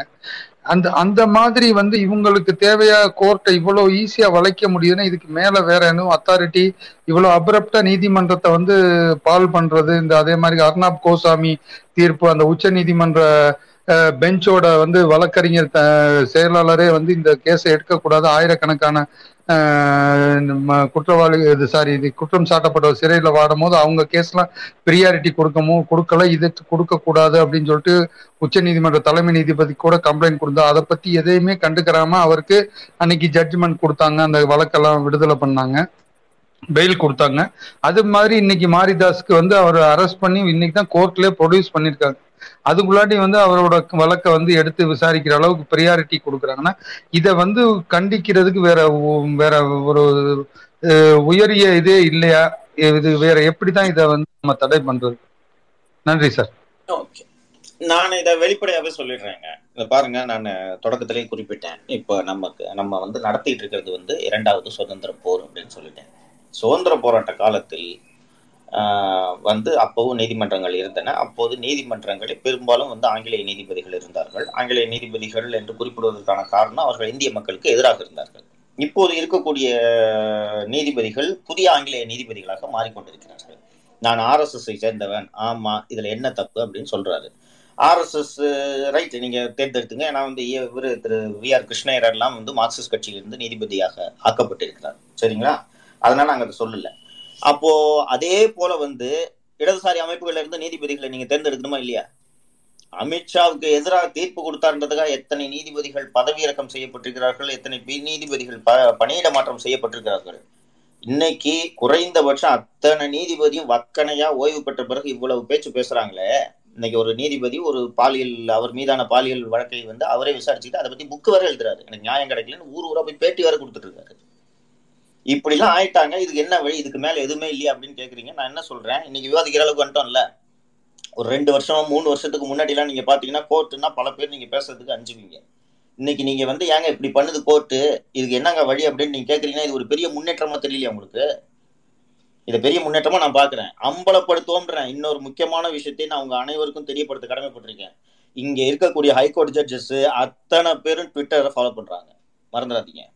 அவங்களுக்கு தெரியும். நீங்க பல தடவை உச்ச நீதிமன்றத்துல சமூக வலைத்தளங்கள் எங்களை பத்தி மோசமா எழுதுறாங்கலாம் குறிப்பிட்டதெல்லாம் உங்களுக்கு தெரியும். பூஷன் போன்றோர் லைவ் லா இது பாரன் பெஞ்சு இது போல இந்த லீஃப்லெட்டு இது போல வந்து லீகல் சைட்ஸு முக்கியமான நபர்கள் வந்து பதிவு செய்யக்கூடிய பதிவுகள் அதுவும் அதெல்லாம் எதுக்கு? கோர்ட்டு பத்தி ஜட்ஜஸ் பத்தி எது வேணாலும் பார்ப்பாங்க. புரியுதுங்களா? அப்படியே அவங்க பார்க்கலனாலும் அதெல்லாம் காப்பி பண்ணி ஜட்ஜஸோட வாட்ஸ்அப்புக்கு வந்து சாயங்காலம் அனுப்புறதுக்கு நூறு வக்கீலுங்க இருக்காங்க. ஆயிரம் வக்கீல் கூட இருப்பாங்க. புரியுதுங்களா? அதெல்லாம் அவங்க பார்ப்பாங்க. அம்பலப்படுத்துங்கன்றேன். நீங்க பேச ஆரம்பிச்சிட்டோமா? இவரு ஜிஆர் சாமிநாதன் பத்தி இவ்வளவு விஷயம் எவ்வளவு விஷயங்கள் வெளில வருது. வக்கீலுங்க எனக்கு வந்து இவர் ஆர்எஸ்எஸ் மீட்டிங்ல கலந்துக்கிட்ட போட்டோ எடுத்து அனுப்பிக்கிட்டே இருக்காங்க. வந்துச்சா அன்னைக்கு நீங்க வெளிப்படையா பேச ஆரம்பிச்சாச்சா? அவர் வந்து ஏற்கனவே தமிழ்தாய் வாழ்த்துக்கு கொடுத்த அந்த அந்த தீர்ப்பு வந்து இன்னைக்கு மீடியால எப்படி ஒரு பிரில்லியன்ட் கவரேஜ் கொடுத்துருந்தாங்க பாத்தீங்களா? இதுதான் தமிழ்நாட்டு. புரியுதுங்களா? அம்பலப்படுத்துங்க. மக்களுக்காக தான் நீதிபதிகள். நீதிபதிகளுக்காக மக்கள் இல்லை. நமது வரி பணத்துல சம்பளம் வாங்கிக்கிட்டு இருக்காங்கன்றத மறந்துடாதீங்க. புரியுதுங்களா? ஒன்றும் தூக்க போட்ட மாட்டாங்க. அதிகபட்சம் ஆறு மாசம் ஜெயில வைக்க முடியும். இதை தாண்டி இந்த நீதிபதிகளுக்கு வேறு எந்த அதிகாரமும் கிடையாது. சரி. அதே நேரத்துல இந்த விசாரணை எல்லாம் வந்து விஸ்- இந்த இது வந்து உங்களை வந்து எப்ப நாலுல இருந்து உனக்கு ஆறு மாசம் ஜெயிலாம் சொல்ல முடியாது தெரியுமா? விசாரணை நடக்க வேண்டும். ஆமா. நீங்கள் ஆர்எஸ்எஸ் ஆதரவு நீதிபதி என்று எதனால் குறிப்பிட்டேன்னு நம்மளோட தரப்பு சொல்ல முடியுமா முடியாதா? அதை எவ்வளவு பெரிய ஈவெண்ட் ஆக்கலாம். அதை மீறி ஜெயிலுக்கு அனுப்பிச்சிருவாங்க நான் நினைக்கிறீங்க? அதெல்லாம் கிடையாது. பொது வெளியில் எழுதுவோம் பேசுவோம் இவர்களை அம்பலப்படுத்துவோம். நம்ம வரி பணத்துல தானே சம்பளம் வாங்குறாங்க? பப்ளிக் சர்வீஸ் தானே அவங்க அவங்க பேசுறதுக்கு உரிமை இல்லையா? இருக்கு. எத்தனை பேரை சார் கண்டெம்ட்ல அனுப்புவாங்க? எத்தனை பேர் அனுப்புவாங்க சொல்லுங்க. அப்படி மீறி அனுப்புறாங்கன்னா சிறையை நிரப்புவோன்றேன். பாத்துருவோம். அடுத்த சொல்லுங்க. அவ்வளவுதான் ஒரு கொஸ்டின் தான். நன்றி சார் ரொம்ப விரிவா சொன்னீங்க. இத ஒரு முன்ன இது இப்ப இது ஒரு பெரிய நீங்க சொன்ன பதில் எல்லாத்துக்கும் ஒரு பயங்கர உத்வேகத்தை கொடுக்குதுன்னு நன்றி வாழ்த்துக்கள் தோழர். சிங்கம் உங்களுடைய கேள்வியை வச்சிருங்க. நன்றி நன்றி. ஆஹ் ஷவுக்கு சங்கரனா வணக்கம் ஒன்றிய வீரனங்கள இருந்த சிங்கம். ஆஹ் இது இப்போ ஆனால் எனக்கு ஒரு சின்ன ஒரு கொஸ்டின் என்ன அப்படின்னா இப்போ தமிழகத்துல வந்து இப்போ தொடர்ந்து வந்து பாஜகவுடைய வளர்ச்சி வந்து நம்ம கண்கூடாக பார்க்குறோம். அவங்களுடைய ச செயல்பாடுகள்லாம் பார்க்கும்போதே தெரியுது. கொஞ்சம் கொஞ்சமாக அவங்க வந்து அவங்களுடைய இடத்த கொஞ்சம் நிரப்பிக்கிட்டே வராங்க அப்படிங்கிறது. ஸோ இந்த மாதிரி நிலைமை போய்கிட்டே இருந்ததுன்னா டுவெண்ட்டி டுவெண்ட்டி சிக்ஸில் வந்து நம்ம இந்த எலெக்ஷன்ஸ் எந்த மாதிரியான ஒரு தாக்கத்தை ஏற்படுத்தும் அப்படிங்கிறது என்னோட சின்ன கொஸ்டின் என்ன அப்படின்னா அந்த வடமாநிலத்தை மாதிரி தமிழகம் வந்து கொஞ்சம் கொஞ்சமாக மாறுதா அப்படிங்கிற மாதிரி ஒரு சின்ன ஒரு டவுட்டு ஸோ அதை பற்றின ஒரு ஒரு சின்ன ஒரு கிளாரிட்டி வேணும்ண்ணா. நான் வந்து இதை ஒரு விஷுவல் திங்கிங்னு கூட எடுத்துக்கோங்க. பட் என்னோட கட் ஃபீலிங் என்னோட அடிமனசு சொல்லுது தமிழகம் அந்த அளவுக்கு மோசமாயிடாதுன்ட்டு நம்ம உறுதியா நம்புறேன். இதை நான் வந்து பெருமைக்கு சொல்லலீங்க. நம்ம இன்னைக்கு இந்தியான்ற ஒரு ஒன்றியத்துல வந்து இணைஞ்சு வசதிக்காக ஜியாகிரபிக்கல் கன்சிடரேஷன்ஸ்க்காக இருக்கோமே ஒழிய நம்ம மற்ற மாநிலங்களோட ஒப்பிடும்போது நம்ம ஒரு தனி இனம்ன்றதை ஒத்துக்கிறீங்களா இல்லையா? நீங்கள் யோசிச்சு பாருங்க. மூவாயிரம் வருஷத்துக்கு முன்னாடி எடுத்தறிவு பெற்ற நாகரிகம் வந்து எங்கே இருக்குன்ட்டு நீங்கள் காட்டுங்க. உலகின் ஒரு சில நாகரிகங்களை தவிர்த்து நான் சீரியஸாக வந்து நான் நான் ஒரு பெருமைக்காக இல்லை ஒரு கனவுல இல்லை ஒரு தற்பெருமைக்காக அந்த மாதிரி எண்ணம்லாம் இல்லை. நான் வந்து சயின்டிஃபிக்காகவே சொல்கிறேன் நான் பல அதிகாரிகளோடு இது குறித்து விரிவாக விவாதிச்சிருக்கேன். உங்களுக்கு வந்து வேதகால நாகரிகத்துல தானே இங்கே தொடங்கிட்டு இருந்துச்சு இவ்வளோ நாள் வரலாறு. இன்னைக்கு மாறிடுச்சு இல்லை? அந்த ஜீன் அந்த டிஎன்ஏ நம்மக்கிட்ட இன்னும் இருக்காதுன்னு நினைக்கிறீங்க நீங்கள் ஒரு ஒரு ஒரு ஒட்டுமொத்த தேசமே ஒரு திசையில பயணிக்கும் போது கன்சிக்யூட்டிவா ரெண்டு எலெக்ஷன்ல மன்னக வச்சோமா இல்லையாங்க? அது மோடியா லேடியான்னு சொன்ன ஜெயலலிதாவா இருக்கட்டும் அதற்கு பிறகு அமைந்த திமுக கூட்டணியா இருக்கட்டும். ஓட விட்டோமா இல்லையா? இதே நம்மளால பண்ண முடியாதுன்னு நினைக்கிறீங்க நீங்க? அதனால தமிழ்நாடு வந்து அவ்வளவு மோசமா மாறிடும்ன்ற நான் எனக்கு தோணல எனக்கு. நான் அந்த உறுதியா வி வில் ரெசிஸ்ட் நான் நம்புறேன். At the same time we should not be complacent Periyar மண்ணு இந்த மண்ணு அந்த மண்ணுன்னு சொல்லிட்டு இருந்தேன்னா வில் லூஸ் நாமளும் வீழ்த்தப்படலாம் இல்லையா? அது நடக்கும். அது நடக்காம நான் சொன்ன மாதிரி we need to be alert and be on our guard always that's all நன்றிண்ணா நன்றி தேங்க்ஸ்ண்ணா தேங்க்ஸ் பாப்லோ அரேஞ்ச் பண்ணது எல்லாத்துக்கும் தேங்க்ஸ் தேங்க்ஸ் நன்றி நன்றி. செல்வகுமார் உங்களுடைய கேள்வி வச்சுங்க சார் சவுக் சார் வணக்கம். ஸோ நான் அந்த டாபிக் பத்தியே கேட்குறேன் இப்போ நம்ம வந்து ரைட் விங்க்கு எதிராக போர் பண்றோம் அப்படிங்கிறது ஓகே நம்ம தமிழ்நாட்டில் மற்ற ஸ்டேட்டை கம்பேர் பண்ணும்போது நம்ம இன்னோவேட்டிவா பண்றோமா? இல்ல இந்த போர்ல நம்ம அதர் ஸ்டேட்ல இருந்து இன்னோவேட்டிவா கத்துக்க வேண்டியது இருக்கா? ஏன்னா எல்லா ஸ்டேட்லயும் பிஜேபி இன்று இல்லாம ரைட் விங்க்கு ஆப்போசிட்டா உங்களை மாதிரி யாராவது ஒருத்தர் பேசிக்கிட்டே இருப்பாங்க. டூல்ஸ் இருந்துகிட்டே இருக்கும். ஸோ நம்ம வந்து அவங்க கிட்ட இருந்து இன்னும் கத்துக்க வேண்டிய இன்னோவேட்டிவ் டூல்ஸ் என்னென்ன? அந்த நான் ஏற்கனவே குறிப்பிட்ட மாதிரி அந்த இண்டிபெண்டன்ஸ் ஸ்ட்ரகிள் நம்மளோடது தொடங்கினப்போ வந்து காங்கிரஸ் பார்ட்டி இல்லை காந்தி இல்லை நேரு இல்லை பட்டேல் இல்லை வேற யாராவது லீட் பண்ணாங்களா? ஒவ்வொரு டைம் இவால்வ் ஆச்சு பார்த்தீங்களா ஃபர்ஸ்ட் மிலிட்ரியில ஒரு கலக்கம் மியூட்டினி அதுக்கு பிறகு பார்த்தீங்கன்னா இந்த ஏர்லி டேஸ்ல இருந்த பாலகங்காதர திலகர் அப்படின்ட்டு ஹிந்துத்துவா சார்ந்தவங்க தான் வந்து தனித்தனியாக நடத்திட்டு இருந்தாங்க. அதுவும் நீங்க இந்த ரொம்ப டீப்பா கொஞ்சம் ஹிஸ்டரி அனலைஸ் பண்ணி பார்த்தீங்கன்னா இந்துத்துவ காரணங்களுக்காக நடத்தப்பட்டதெல்லாம் இன்றைக்கு இவர்கள் வந்து சுதந்திர போராட்டம்னு சித்தரிச்சுக்கிட்டு இருக்காங்க. ஸ்லோவா அந்த மூமெண்ட் அப்படியே வந்து இவால்வ் ஆகிட்டே வருது. இவால்வ் ஆகி ஒரு கட்டத்தில் பார்த்தீங்கன்னா அந்த காங்கிரஸ்ன்ற ஒரு ஃபார்மேஷனாக வருது. இப்போ நீங்கள் கேட்டதுக்கு பார்த்தீங்கன்னா நாம் வந்து பஞ்சாப் விவசாயிகள்கிட்ட இருந்து நாம கத்துக்குவோம். நிறைய பேர் சொல்கிறாங்கல்ல நார்த் இந்தியாவிலேருந்து நிறைய பேர் ஹிந்தியில் இருக்க ஹிந்தி தமிழ் தெரியாதவங்க ட்ரீட் பண்ணுறதை பார்த்துருக்கேன். இந்த தமிழ்நாடு கேரளா வந்து அவங்கள ஓட விட்டுக்கிட்டு இருக்கிறாங்க அப்படின்ட்டு. ஆனால் அதே நேரத்தில் பஞ்சாப்ல வந்து நம்மை விட மிகச் சிறப்பாக மண்ணை கவினா கவு வைத்தார்கள் பார்த்தீங்களா நம்ம விவசாயிகள் தானே போய் எவ்வளவோ என்னென்னமோ பண்ணி டெல்லியில் போராட்டம் நடத்துனாங்க. அது திரும்பி பார்த்தாரு அவர்? இவங்க இப்படி மண்ணை வச்சாங்களா? நம்ம அவங்க கிட்ட இருந்து கத்துக்குவோம். வடகிழக்கு மாகாணங்கள் வந்து இன்னைக்கு மிகுந்த கொந்தளிப்பில் இருக்கின்றன. அங்க வந்து இன்னைக்கு இன்னைக்கு வந்து ஆர்ம்டு ஃபோர்ஸஸ் ஸ்பெஷல் பவர்ஸ் ஆக்டை வந்து ரிப்பீல் பண்ணலன்னா பெரிய பஞ்சாயத்து ஆகுன்ற சூழல் அங்க வந்துருச்சு. எல்லாரும் ஒருத்தர் இருந்து கத்துப்பான்னு சொல்றேன். காமன் எதிரி இந்தியாவை துண்டாட நினைக்கும் இந்தியாவை சீரழிக்க நினைக்கும் ஒரு சக்திக்கு எதிராக யார் யார்கிட்ட இருந்து கத்துக்கிட்டா அப்போ நான் இதை எதுக்கு குறிப்பிட்டேன்னா அந்த எயிட்டீன் ஃபிஃப்டி செவன்ல வந்து ஒவ்வொரு வேரியஸ் ஃபார்ம்ஸ்ல ஸ்டார்ட் ஆனது இவால்வ் ஆகி ஒரு மூவ்மெண்ட் ஆச்சு இல்லையா? அது மாதிரி இதுவும் ஒரு மூவ்மெண்டா நாளைக்கு மாறலாமே. மாறாதுன்ட்டு யார் சொல்றது? யார் சொல்ல முடியும்? சொல்லுங்க. அதான் சொன்னேன். சரிங்களா? நன்றி பிரதர் கண்ணன் உங்களுடைய கேள்வி வச்சிருங்க. வணக்கம் சார். விக் சார். வணக்கம் சங்கர் சார். வணக்கம் வணக்கம். இப்ப பாத்தீங்கன்னா நீங்க சொன்ன மாதிரி இந்த விவசாயிகள் பட்ஜெட்டேஷன் வந்து கண்டி கண்டிப்பா ஹண்ட்ரட் பர்சன்ட் செகண்ட் இண்டிபெண்டன்ஸ் வாருங்கிறது மறுக்க முடியாத. உண்மை ஹண்ட்ரட் பர்சன்ட்டுங்க சார் அவங்க வந்து உடல் உறுதியிலையும் மன உறுதியிலையும் கண்ணன் கண்ணன் கண்ணன் இன்றைய தலைப்புல தலைப்புல உங்களுடைய ஓகே நல்லா இருக்கும். ஓகே அப்புறம் வந்து இப்போ இந்த மாரிதாஸ் அரெஸ்ட் பண்ணது ரொம்ப சந்தோஷம்.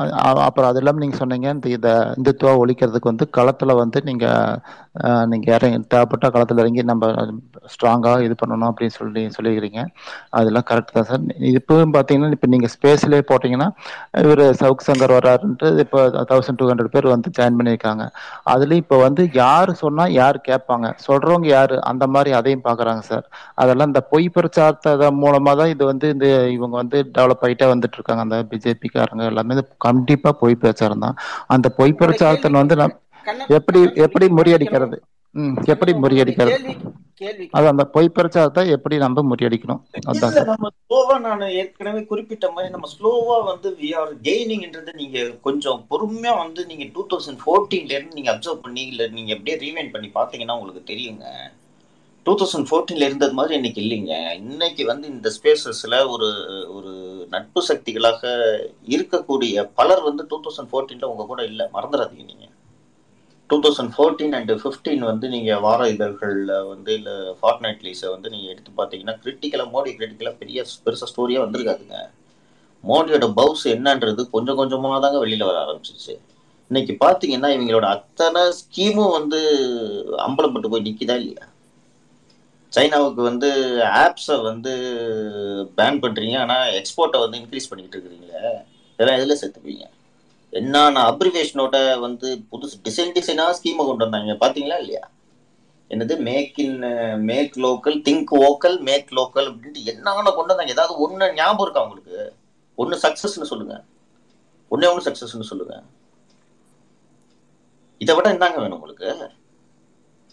அன்னைக்கு வந்து டூ தௌசண்ட் ஃபோர்டீன் ஃபிஃப்டீன்ல நான் தான் சொல்றேன் ஒரு ஸ்டோரி கிரிட்டிக்கலா வராது. இன்னைக்கு எப்படி இவங்க வந்து அழுத்தினாலும் ஏதாவது ஒரு பக்கம் உண்மை வெளியில வந்துகிட்டே இருக்கு உங்களுக்கு தெரியுதா இல்லையா? நார்த் இந்தியாவில் வந்து மீடியாவை பூரா இது பண்ணிட்டாங்க. ஒரு சேனல்ல வந்து அகண்ட பாரதாம சாத்தியமா இல்லையான்ட்டு வந்து நியூஸ் பண்ணிட்டு இருக்கிறாங்க. ஆனா இதெல்லாம் மீறி portals web portals Wire Scroll NewsClick Newslaundry எத்தனை வந்துட்டு இருக்கு. அதன் மூலமா தானே நமக்கு செய்தி வந்துட்டு இருக்கு. Slowly the mainstream media will also follow suit ஒரு ஸ்டேஜில் யாரா இருந்தாலும் திருப்பி அடிப்பாங்க. உங்களுக்கு சந்தேகம் வேணாம் அதுல யாரா இருந்தாலும் திருப்பி அடிப்பாங்க.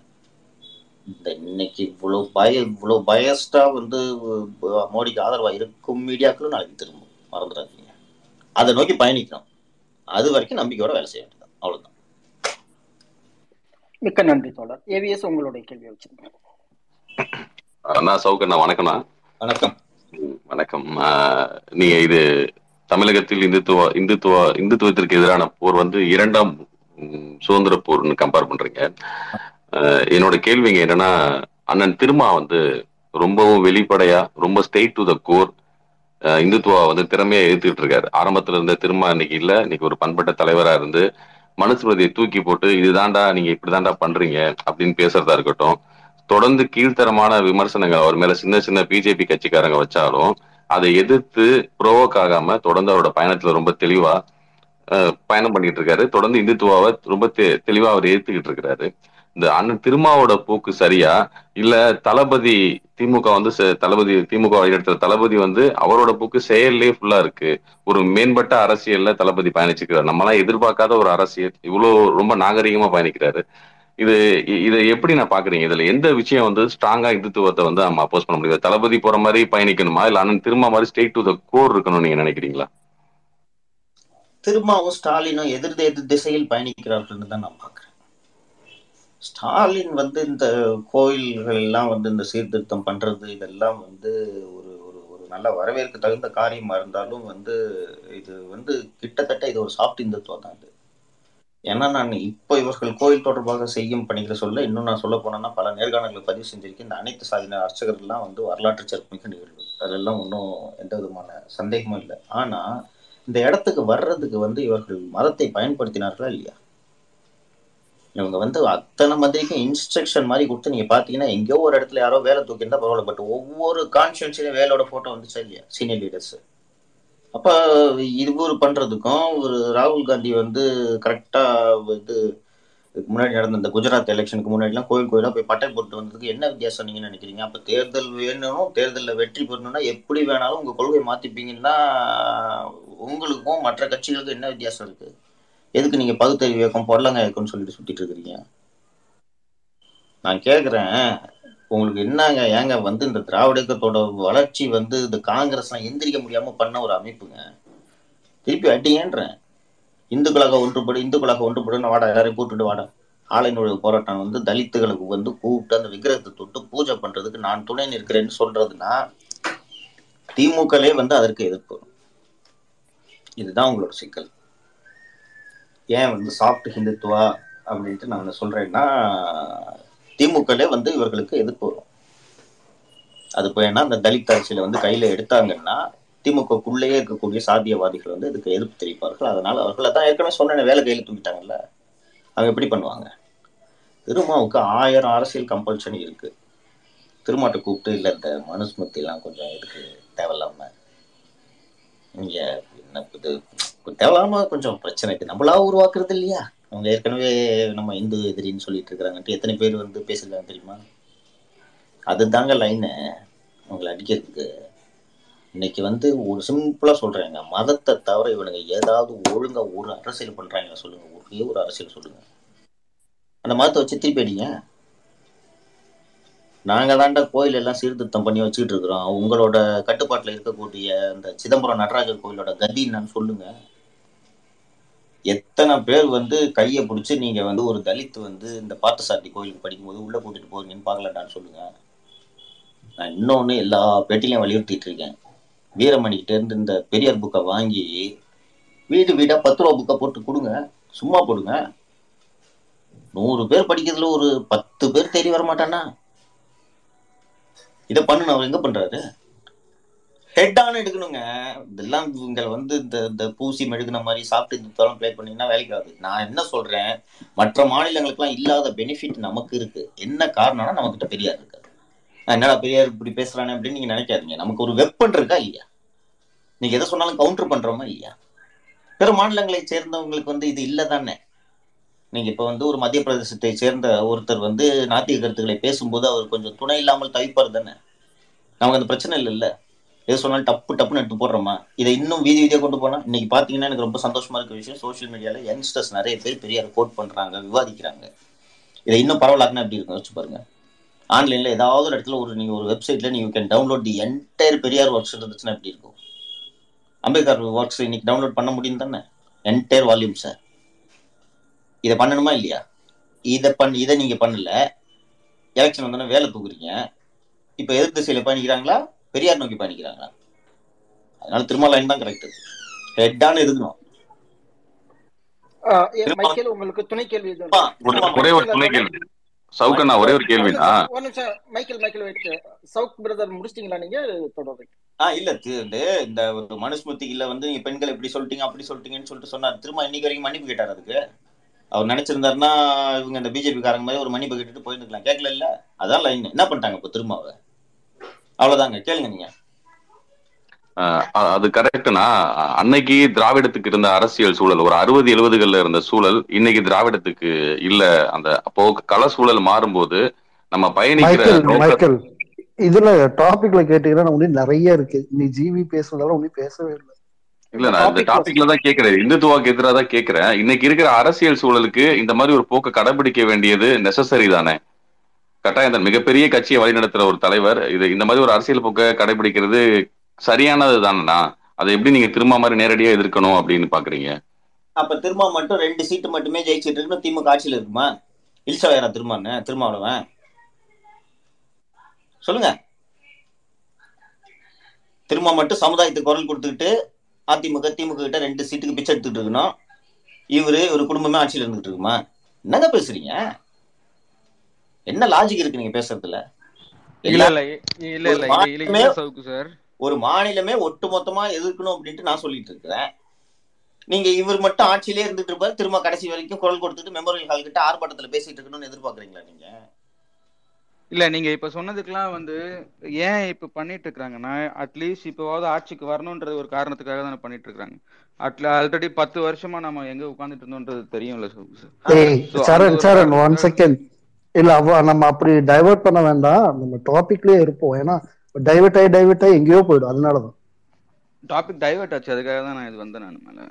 சரி நன்றி. சரண் நான் கேள்வி இருக்கு சபிக்கண்ணா பென் கொஞ்சம் வெயிட் பண்ணுங்க. பென் ரொம்ப நேரமா கை தூக்கிட்டு இருந்தாரு. இல்ல இல்ல அவர் அடுத்த ரவுண்ட்ல வரட்டும். கொஞ்சம் நேரம் வெயிட் பண்ணிட்டோம் அடுத்து நிறைய பேர் ரெக்வஸ்ட்ல இருக்காங்க. திராவிட சாரி இன்னர் பீஸ் ஒரு ஒரு ஒரு கேள்வியா? கொஞ்சம் சீக்கிரமா நிறைய ரிக்வஸ்ட் வந்துட்டே இருக்கு ஆமா ஆமா எல்லாரும் ஒரு கேள்வி வச்சிருங்க. நான் வந்து கேள்வி வச்ச உடனே நான் வந்து ஸ்பீக்கர் கீழ இருந்து ரிமூவ் பண்ணிடுறேன். நீங்க உங்களுடைய கேள்வியை சுருக்கமா ஓகே சார் சார் வணக்கம். வணக்கங்க. ஆ, எனக்கு ஒரே ஒரு கேள்விதான். ஆ, பாண்டே மேலயும் வைத்தியநாதன் மேலயும் லீகலா ஆக்ஷன் எடுத்துட்டாங்களா? இல்ல எடுக்க எதுவும் போயிட்டு இருக்கா சார்? யார் மேல? இல்ல இல்ல பாண்டே மேல சொல்ல மாட்டேங்க நானு. இது சொன்னாங்கன்னா ஆபரேஷன் காம்ப்ரமைஸ் ஆயிட்டாதா. எனக்கு இது வரைக்கும் தகவல் இல்லை அப்படி இருந்தாலும் நான் சொல்ல மாட்டேன் நான் அதை சரிங்களா? நான் இப்போ இதை சொல்லுவேன். நைட்டோட நைட்டா போய் அவங்க ஜட்ஜை பார்த்து ஆன்டிசிபேட்டரி பெயில் வாங்கி வச்சுட்டு காலையில போலீஸ் போகும்போது கையில பெயிலோட உட்காந்துட்டு இருக்குதுக்கா? அதெல்லாம் சொல்ல மாட்டேன் நான். இல்ல எனக்கு துணை கேள்வி வருது அவர் கேட்கறது இல்ல இப்ப அவங்களோட நடைமுறைகள் எதை நோக்கி போகுதுன்னு இப்போ இவ்வளவு சுலபமா ஜிவி வந்து ஒரு பெரிய கருத்தை வச்சுட்டு போறாரு. பாண்டே வந்து ஒரு ஒரு சாஃப்டா வந்து பொது புத்தியில விதைக்கிற மாதிரி பண்றாங்க. இது கூட இன்னொரு கேள்வி என்னன்னா இப்போ இந்த நடத்துற போராட்டத்துக்கு கவர்னர்கிட்ட போய் மனு கொடுக்குறாங்க. இதோட பின்னணி எல்லாம் என்னவா இருக்கும்? அதுதான் வந்து நான் கேட்கணும்.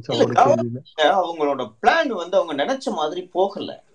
ஓகேங்களா? அவங்க வந்து ஒரு ஒரு தப்பான விஷயத்த வந்து எடுத்து பஞ்சாயத்து இருக்கலாம்னு நினைச்சு மாட்டிக்கிட்டாங்க அப்படின்றது தான் என்னோட அசஸ்மெண்ட் அவங்க என்ன நினைச்சாங்கன்னா இதுல வந்து இந்த ஒரு ராவத்து செத்த உடனே ஒரு பெரிய நரேட்டிவ் பில்டு பண்ணலான்ட்டு அவங்க பிளான் பண்ணுனதான் நான் நினைக்கிறேன். ஏன்னா நீங்க பாத்தீங்கன்னா ரொம்ப ஆர்கஸ்ட்ரேட்டடா இருந்துச்சு. பாண்டே எப்படி ஓபன் பண்றாருன்னா ராஜீவ் காந்திக்கு பிறகு அப்படின்னு. ராஜீவ் காந்தி குண்டு வச்சு அத்தனை பேர் கூட செத்தாங்க. ஒரு ஹெலிகாப்டர் கீழே போய் விழுந்துருச்சுன்ட்டு அது வரைக்கும் அதுதான் நமக்கு நியூஸ்ல தெரியும். நீ எதுக்கு உனக்கு ராஜீவ் காந்தி ஞாபகம் வருதுன்னு கேட்குறேன். நீங்க அந்த பேட்டர்ன் நீங்க அது பாருங்க. அடுத்து மாரிதாஸ். இன்னொரு காஷ்மீராக மாறுகிறதா? தமிழ்நாட்டில் எதை வேணாலும் செய்யறதுக்கு வந்து அனுமதி இருக்கு. எந்த தீவிரவாதிகள் வேணாலும் தமிழ்நாட்டில் வந்து நடக்கலாம். அப்படின்னு பண்ற அப்படி போலீஸ் வந்து குயிக் ஆக்ட் பண்ணி அது ரொம்ப பெருசா பரவதுக்குள்ள டப்புன்னு சொல்லி முடிச்சு விட்டாங்க. இவங்களுக்கு என்ன பண்றதுன்னே தெரியாம தான் இன்னைக்கு முடிச்சுட்டு இருக்கிறத நான் பாக்குறேன். கையை புலிவால பிடிச்ச மாதிரி மாட்டிக்கிட்டாங்க. பின்னாடியும் வர முடியல. என்ன பண்றதுன்னு தெரியல. டக்குன்னு இன்ஸ்ட்ரக்ஷன் கொடுத்துட்டாங்க. நீங்க எல்லாரும் போய் டிஃபன் பண்ணுங்க அப்படின்ட்டாங்க. என்ன பேசுறதுன்னு தெரியாம கரையே முறைன்னு கத்திட்டு இருக்காங்க பாத்தீங்களா? அவனாவது ஒழுங்கா கோரஸா பேசுறானா? பதிலுக்கு வந்து அவனாவது வந்து இந்த மாதிரி மாரிதாஸ் கருத்து சுதந்திரம்னு சொன்ன உடனே இந்த தூத்துக்குடியில இந்த பொண்ணு சோஃபியா அப்புறம் இந்த இவங்க எழுத்தாளர்கள் கௌரி லங்கேஷ் இவர்களை பத்தி எல்லாம் வந்து சொன்னோன்னே அவனுக்காவது பதில் சொல்ல முடியுதா பாத்தீங்களா? ஒரு சாஃப்ட் டோன்ல இருக்கு பாருங்க. அந்த முத நாள் பிரஸ் மீட்ல அந்த கத்து கத்துன அண்ணாமலை வந்து ஆஹ், ஆர்ப்பாட்டத்துல கத்திருக்கணும். உங்களுக்கு வந்து ஒரு சைலேந்திர பாபு நக்கலா பேசணும்ல சைக்கிள் ஓட்டுறது தான் ஒரு வேலையா அப்படின்ட்டு. இங்க வந்து பேச பேச வேண்டியதானே ஏ சைலேந்திர பாபு ஒத்தைக்கு ஒத்தவரியான்னு பேச வேண்டியதானே நீ ஆர்ப்பாட்டத்துல? எப்படி சைஸா ஓட்டினாங்க பாத்தீங்களா? கேமே இல்லை அவங்களுக்கு. அடுத்து வந்து ஒவ்வொருத்தரும் ஒரு மாதிரி பேசிட்டு இருக்காங்க. தனிப்பட்ட முறையில் பிஜேபி லீடர்ஸ் பேசுனா என்னங்க பண்றது? உயிரை எடுக்கிறாங்க. எல்லாம் அந்த குருமூர்த்தி வேணாங்க அப்படின்றாங்க. ஸோ கட்சியே வந்து இப்போ இதுக்குள்ள இப்போ எல்லாருக்கும் வந்து குருமூர்த்தி பேச்ச சொல்லி நம்ம ஏன் வந்து பொது சொசைட்டியில் இப்படி கெட்ட பேர் வாங்கிக்கணும்ட்டு நிறைய பேர் புலம்ப ஆரம்பிச்சிட்டாங்க. ஸோ இவங்க தெரியாம கையை வச்சுட்டு மாட்டிட்டாங்க அப்படின்ட்டு தான் நான் பாக்குறேன் நன்றி நன்றி தோழர். பென் உங்களுக்கு சுருக்கமா கேள்வி வச்சிருங்க. நீங்க உங்களுடைய கேள்வி இந்த டாபிக்ல வச்சிருங்க கண்டிப்பா கண்டிப்பா.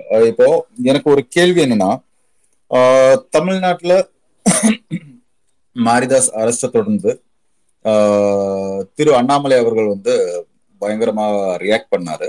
எனக்கு ஒரு கேள்வி இப்போ நடந்தது வந்து ஒரு தேச விரோத ஒரு தேச துரோக குற்றத்துக்கு ஈடான ஒரு குற்றம் நடந்திருக்கு. அப்போ அண்ணாமலை அதற்கு ஆதரவு தெரிவிக்கிறாரு.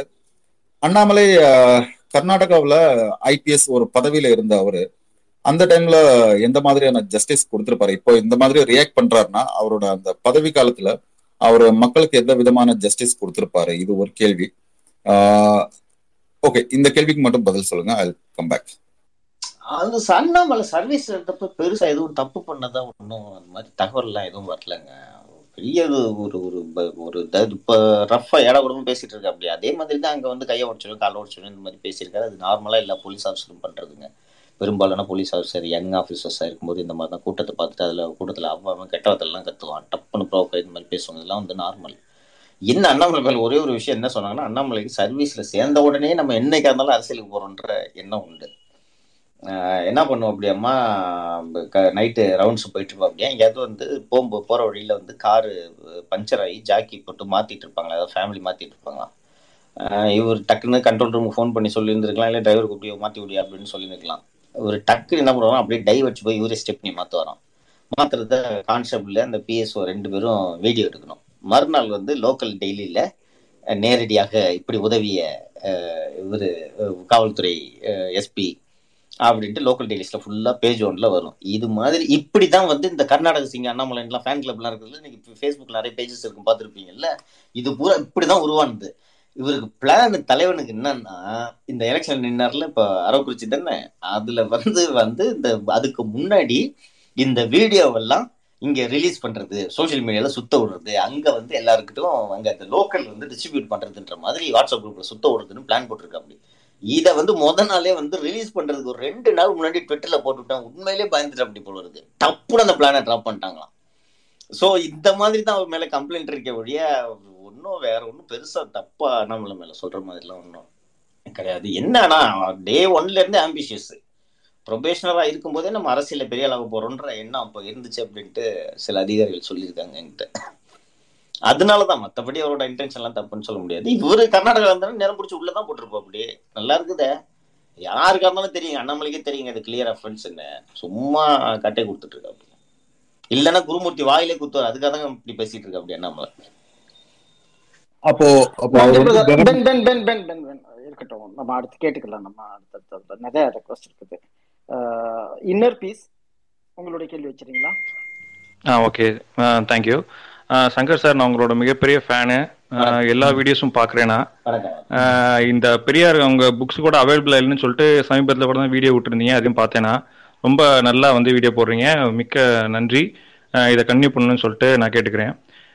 இன்னொன்று வந்து இப்போ எனக்கு கொஸ்டின் என்னன்னா வந்து இந்த இப்போ கேரளாவில் வந்து ஒரு மிகப்பெரிய ஒரு கலவரத்தை உண்டு பண்ணாங்க பிஜேபி ஃபெயில் ஆயிடுச்சு.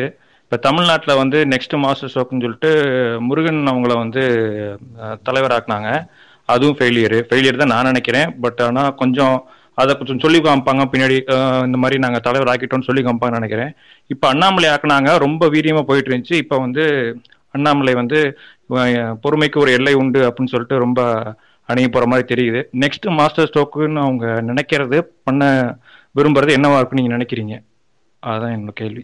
தேங்க்யூ எனக்கு இப்போதைக்கு ஸ்பெசிஃபிக்காக அவங்க அடுத்து இதைத்தான் பண்ண போகிறாங்க அப்படின்ற மாதிரி எனக்கு ஸ்பெசிஃபிக்காக இன்ஃபர்மேஷன் எதுவும் இல்லை. ஒரு விஷயத்த வந்து புரிஞ்சுக்குங்க. இந்த ஃபாசிசத்துக்கு எகென்ஸ்டான ஃபைட்ல வந்து ரொம்ப முக்கியமான ஒரு டெக்னிக் என்னன்னு கேட்டிங்கன்னா ப்ரீஎம்ட் பண்ணுறது ஓகேங்களா?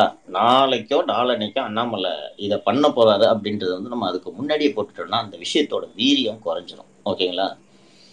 இப்போ அண்ணாமலை வந்து அண்ணாமலை கவர்னர் பார்க்க போகிறதுக்கு முன்னாடி நான் ஒரு ஃபைவ் டென் மினிட்ஸ் முன்னாடி வந்து நான் இதை பப்ளிஷ் பண்ணேன்னு நினைக்கிறேன். இந்த மாதிரி ஒவ்வொரு விஷயத்தையும் அவங்களோட இதை வந்து நீங்கள் அப்படி ப்ரீஎம்ட் பண்ணிகிட்டே இருந்தீங்கன்னா புஷ்ஷுன்னு ஆயிடும். ஓகேவா ஏதாவது எலிமெண்ட் ஆஃப் சர்ப்ரைஸ் இருந்தா தானே. இன்னைக்கு யாராவது டிஎம்கேல இருந்து ஒருத்தர் போய் இப்போ சேர போறாருன்னா இந்த மாதிரி டிஎம்கேல இருந்து இவர் போக போறாருன்றது முன்னாடியே போட்டுட்டோம்னா திமுகவுக்கு அது முன்னாடியே உரிய நேரத்துல தெரிஞ்சிச்சுன்னா பிடிச்சி அதை ஆஃப் பண்ணவும் முடியும். ஓகேங்களா இது மாதிரி இவங்களோட எஃபர்ட்ஸை பூரா நல்லிஃபை பண்ணிக்கிட்டே இருக்கலாம். இப்போதைக்கு இல்லை ஆனால் ஒரு விஷயத்த மட்டும் கவலைப்படாதீங்க. அண்ணாமலைக்கு அவங்க கட்சிக்குள்ள அவ்வளோ எதிரி இருக்காங்க. கூப்பிட்டு கூப்பிட்டு தகவலை சொல்லுவாங்க. சார் அண்ணாமலை இது பண்ணிருக்காரு சார் அது பண்ணின்னு இருக்காரு சார் இன்னைக்கு இது பேசினார் சார் உங்களை தான் சார் திட்டினாருன்னு எல்லா தகவலும் வந்துடும் நமக்கு. ரைட்டுங்களா ஆனால் கிளீனா காலி பண்ணிடலாம். பேசாம இருங்க நீங்க. நன்றி பிரதர் நன்றி. அடுத்த கேள்வி வந்து முகம் முகமது ஷஃபீக். ஆஹ் நன்றி ஷஃபீக். ஆஹ் சவுக் சங்க sir good evening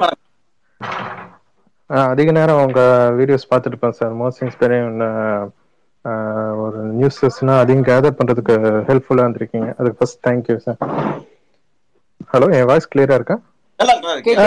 Question ah okay fine.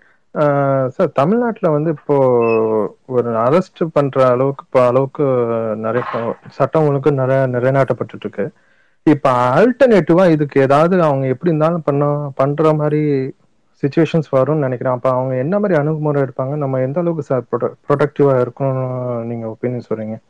ஏன்னா இப்போ தமிழ்நாட்டுல வந்து அவங்க ஆட்சிக்கு வர முடியாதுன்னு தெரிஞ்சும் அதிகம் ஒரு எஃபர்ட் கொடுத்துட்டு தான் இருக்காங்க. அது இப்போ ஒரு நபருக்கு கா ஒரு நபருக்கு ஏழு கோ- பதினாலு கோடி வரைக்கும் என்னமோ கொடுத்ததாகவும் அதை ஒரு சுரண்டுனதாகவும் ஒரு நியூஸ் கூட நம்ம சமீபத்தில் கேள்விப்பட்டிருக்கோம்.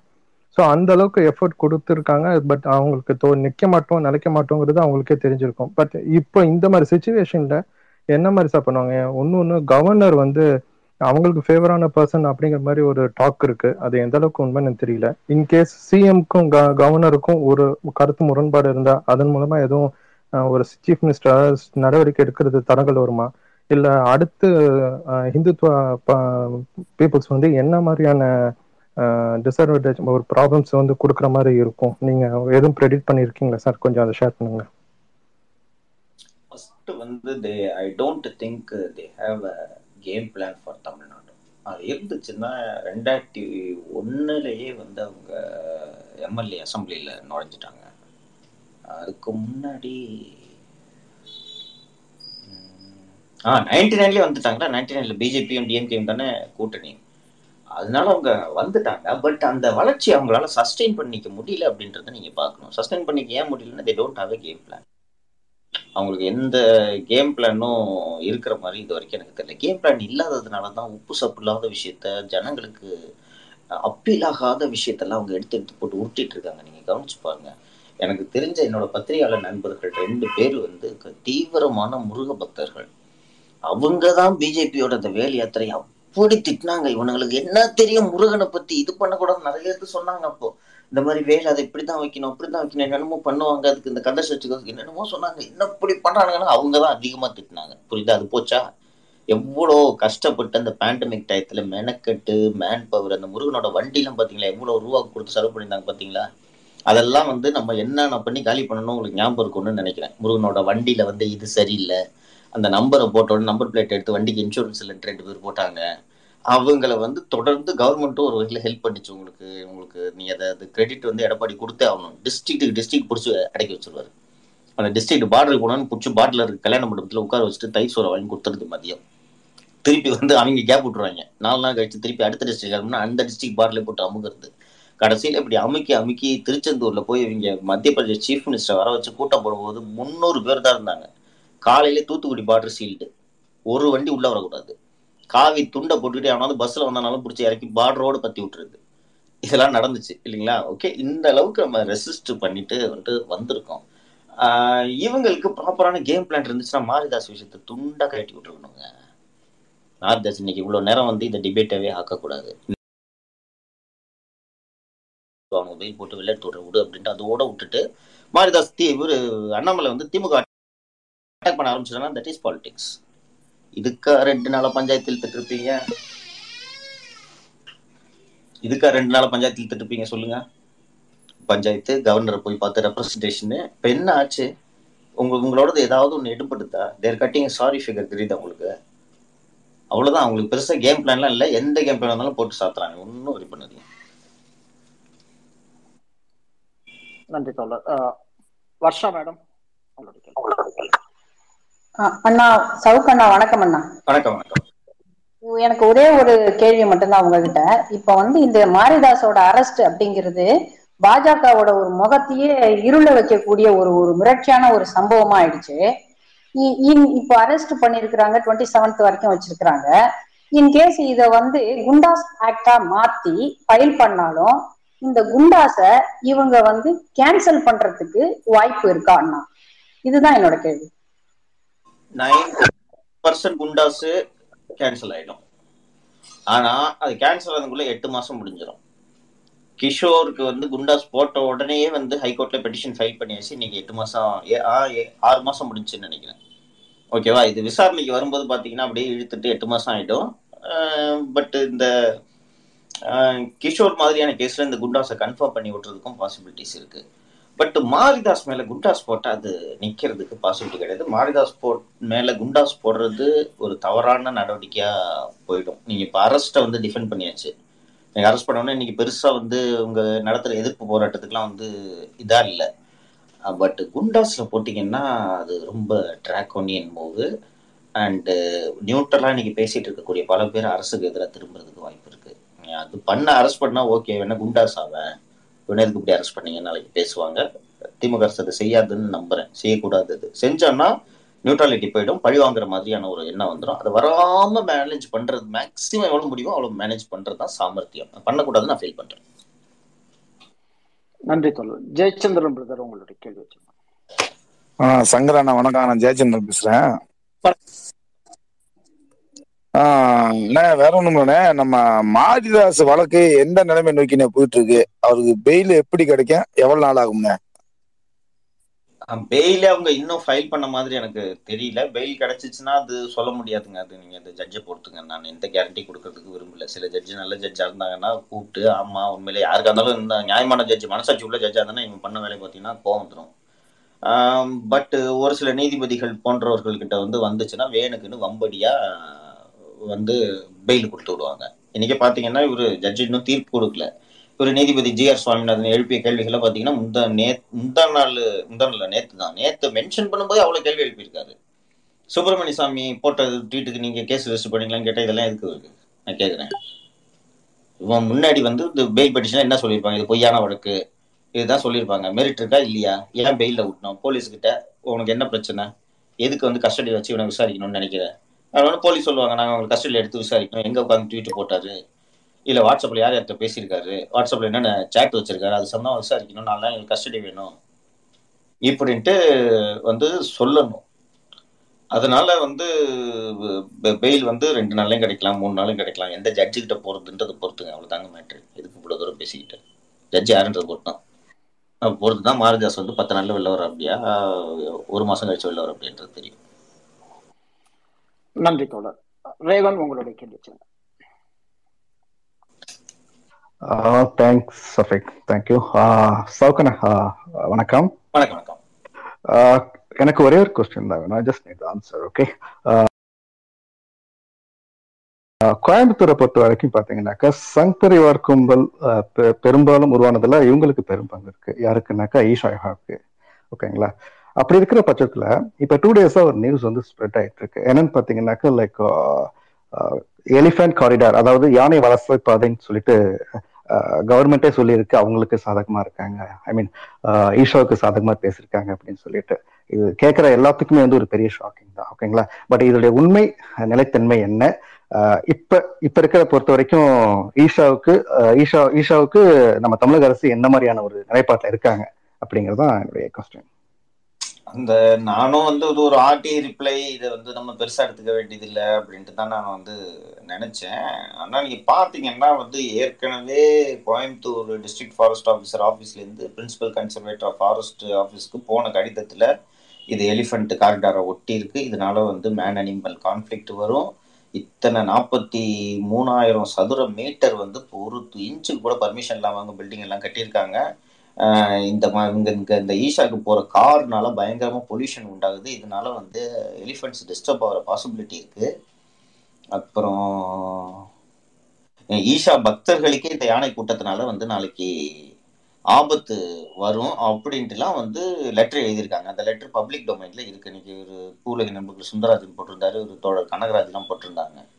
அந்த அதே ஃபாரஸ்ட் ஆஃபீஸ்லேருந்து இந்த மாதிரி இது இல்லை அது இல்லாட்டி லெட்டர் கொடுத்தோன்னா இதை எப்படி வந்து லைட்டாக எடுத்துக்கிறது? வேற வேற டி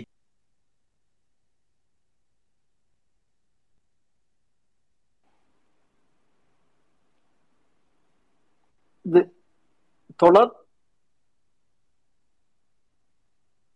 சத்தம் கேட்கல எனக்கு. இல்ல அவர் அவர் அவரு டிஸ்கனெக்ட் ஆயிடுச்சு ப்ரோ ஒரு நிமிஷம் அவருக்கு. எனக்கு ஏன்னா என்னோட நான் பேசுறது கேக்குதா? நீங்க பேசுறது கேக்குது எனக்கு. இல்ல அவர் டிஸ்கனெக்ட் ஆயிடுச்சு ஒரு நிமிஷம். எனக்கு பயங்கர பக் இருக்கு. எனக்கு ரிக்வெஸ்ட் காமிக்கல. நான் அக்செப்டும் பண்ண முடியல. அது பேச ஆக்சுவலி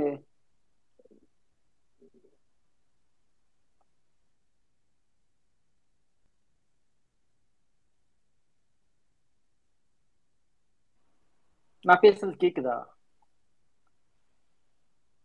நான் பேசுறது கேக்குதா? கேக்குது கேக்குது. கேக்குதா? ஓகே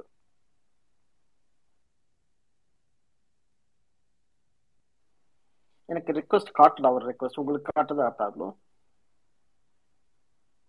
ரிக்வெஸ்ட் காமிக்கல பட் லிசன் இருக்காரு இருங்க இன்வைட் பண்றேன்.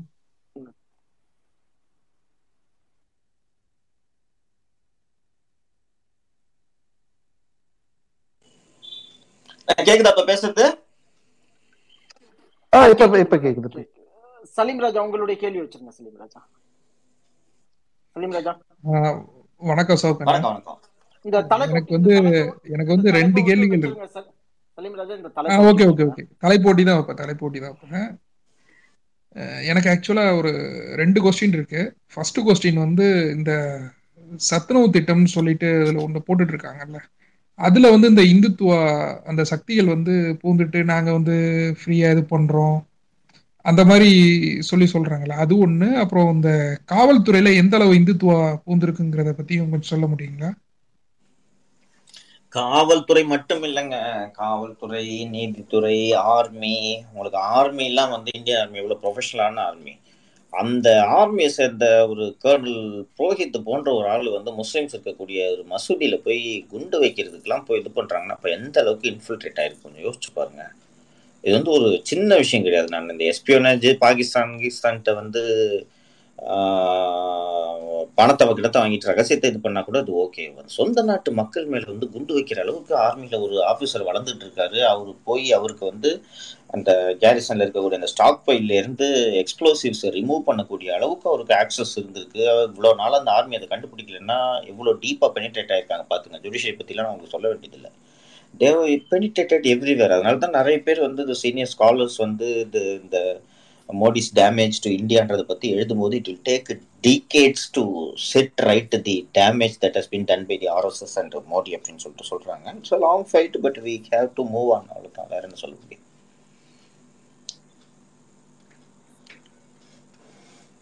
நன்றி ஒரு நிமிஷம். ராக்ஸ் உங்களுடைய கேள்வி வச்சுங்க. Okay. Hi hi Shankar usual எனக்கு ரெண்டு கொஸ்டின் ஒன்னு வந்து இப்போ நானும் ஹிந்து பட் நான் வந்து சங்கி கிடையாது. How do you see this as a problem to Hindus when they are not supporter of BJP நிறைய இடத்துல நான் இந்த ப்ராப்ளம் ஃபேஸ் பண்றேன். கண்டிப்பா as a you you might know the answer for இல்ல நானு நான் எப்படி ஃபீல் பண்றேன்னா யூ கைஸ் ஆர் தி மெஜாரிட்டின்ட்டு நான் ஃபீல் பண்றேன். நீங்க course. ஒரு ஆட்கள் தான் மெஜாரிட்டி ஆக்சுவலி வந்து they should feel bad and they should feel shy அத வந்து நீங்க இப்ப ஒண்ணு இல்ல. இப்ப நீங்க நம்ம டிஸ்கஸ் பண்றோம்ல இவ்வளவு விஷயங்கள் விவாதிக்கணும். ஃபார் எக்ஸாம்பிள் வாட்ஸ்அப் குரூப்ல வந்து உங்களோட நண்பர்கள் கல்லூரி நண்பர்களோ இல்ல வேற யாரோ அதுல வந்து அறுபது எழுபது பர்சன்ட் நேரம் வந்து சங்கீசா மாதிரி இருப்பாங்க. அதுவும் வந்து வெளிநாட்டுக்கு வெளிநாட்டுக்கு போயிட்டு என்ஆர்ஐ இருந்தாங்கன்னா இன்னும் கேட்கவே வேணாம். அந்த மாதிரி நேரத்துல இந்த மாதிரி வந்து தரவுகளோட எடுத்து உங்களோட கவுண்டர் ஆர்குமெண்ட்ஸ் வைங்கன்றேன். இந்த மாதிரி சொல்றாங்க குஜராத்ல தெரியுமா அவனுக்கு அப்படின்னு சொன்ன உடனே குஜராத் வந்து அவ்வளவு வளர்ந்துருந்துச்சுன்னா எதுக்கு வந்து ட்ரம்ப் வரும்போது த- தலி தலித்துகள் குடியிருக்கும் ஸ்லம்ஸை மறைக்கிறதுக்கு செவரு கட்டுறாருன்னு கேளுங்க. எத்தனை நாள் திருப்பி திருப்பி பேசுவாங்க. கடைசியா என்ன நடக்கும்னு சொல்றேன். ஒண்ணு ஏத்துக்கிட்டு உங்க பக்கம் வந்துருவாங்க. இல்லைன்னா சண்டை போட்டுட்டு உண்மையில உங்க கூட சகாத்தம் ச- சங்காத்தமே வேணான்ட்டு போயிடுவாங்க. ரெண்டுல எது நடந்தாலும் நல்லது தானே? அவ்வளவுதான் matter Okay. And uh, uh, uh, as usual in the question you can uh, answer if you want to. So இப்போ இவங்க சசிகலா வந்து uh, வருவாங்களா? திரும்ப வந்தாங்கன்னா உங்களோட சப்போர்ட் அந்த சைட் போயிடுமா? இது என்னோட கொஸ்டின் மட்டும் இல்ல நிறைய பேரோடது. If you want you can answer இல்ல இது இது இது அவுட் ஆஃப் டாபிக் இல்ல இல்ல இருக்கட்டும். நான் சொல்றேன் சொல்றேன் பதில் சொல்றேன் பதில் சொல்றேன். ஆஹ் இங்க பாருங்க. எனக்கு ஒரே ஒரு விஷயம் தான் எனக்கு வந்து I have my own suspicions on DMK okay இன்னைக்கு வந்து திமுக பண்ணிட்டு இருக்க பல தவறுகளுக்கு வந்து ரெண்டாயிரத்தி இருபத்தி நாலுல காங்கிரஸ் கூட திமுகவை போடுறதுக்கு பிஜேபி அனுமதிக்காது. அப்போ எனக்கு பிஜேபி எதுக்குறதுக்கு ஆப்ஷன் இல்லாமல் இருந்துச்சுன்னா if I want to join with support Sasikala I will ஓகேவா எனக்கு இந்த கிரேட்டர் எனிமியை காலி பண்றது தான் என்னோட ஒன்லி ரெக்குவயர்மெண்ட் அந்த எனிமியோட பவர் தெரியும். அந்த எனிமி வந்து என் கண்ட்ரிக்கு பண்ணிட்டு இருக்கிற டேமேஜ் தெரியும். அட்லீஸ்ட் வந்து தமிழ்நாடு ஒரு லாஸ்ட் ஃபோர்ட்டா இன்னும் டிஃபெண்ட் பண்ணிட்டு இருக்கு அந்த லாஸ்ட் ஃபோர்ட்டா இன்னைக்கு நமக்கு நம்பிக்கை அளித்து கொண்டிருக்கக்கூடிய கட்சி திமுக. இந்த கட்சி வந்து நாளைக்கு பிஜேபிக்கு கூட சேராதுன்றதை யாராலையும் எந்த உத்தரவாதமும் கொடுக்க முடியாது. வழக்குகள் வந்தா எப்படி எதிர்கொள்வாங்கன்றது நம்ம எல்லாருக்கும் தெரியும். வழக்கு வந்ததுனால தான் அறுபத்தி மூணு சீட்டை வந்து கலைஞர் வந்து காங்கிரஸ்க்கு கொடுத்தாருன்றதெல்லாம் நம்ம கடந்த காலங்களில் மறந்துடக்கூடாது நாளைக்கு எப்படி ஒரு நெருக்கடி வந்துச்சுன்னா அவங்க உறுதியாக எதிர்த்து நிற்பாங்கன்ற நம்பிக்கை எனக்கு இல்லை. அப்படி அவர்கள் பிஜேபியோடு கரம் கோர்ப்பார்களே ஆனால் பிஜேபி என்ற பெரிய எதிரியை வீழ்த்துவதற்கு நான் யாருடன் வேண்டுமானாலும் கரம் கோர்ப்பேன். கொஞ்சம் கூட தயங்க மாட்டேன். பிஜேபியை உள்ள வரக்கூடாது. அவ்வளவுதான். அதுக்கு I go to any extent that's all okay நன்றி. என்எஸ்சி போஸ் உங்களுடைய கேள்வி வச்சிருங்க.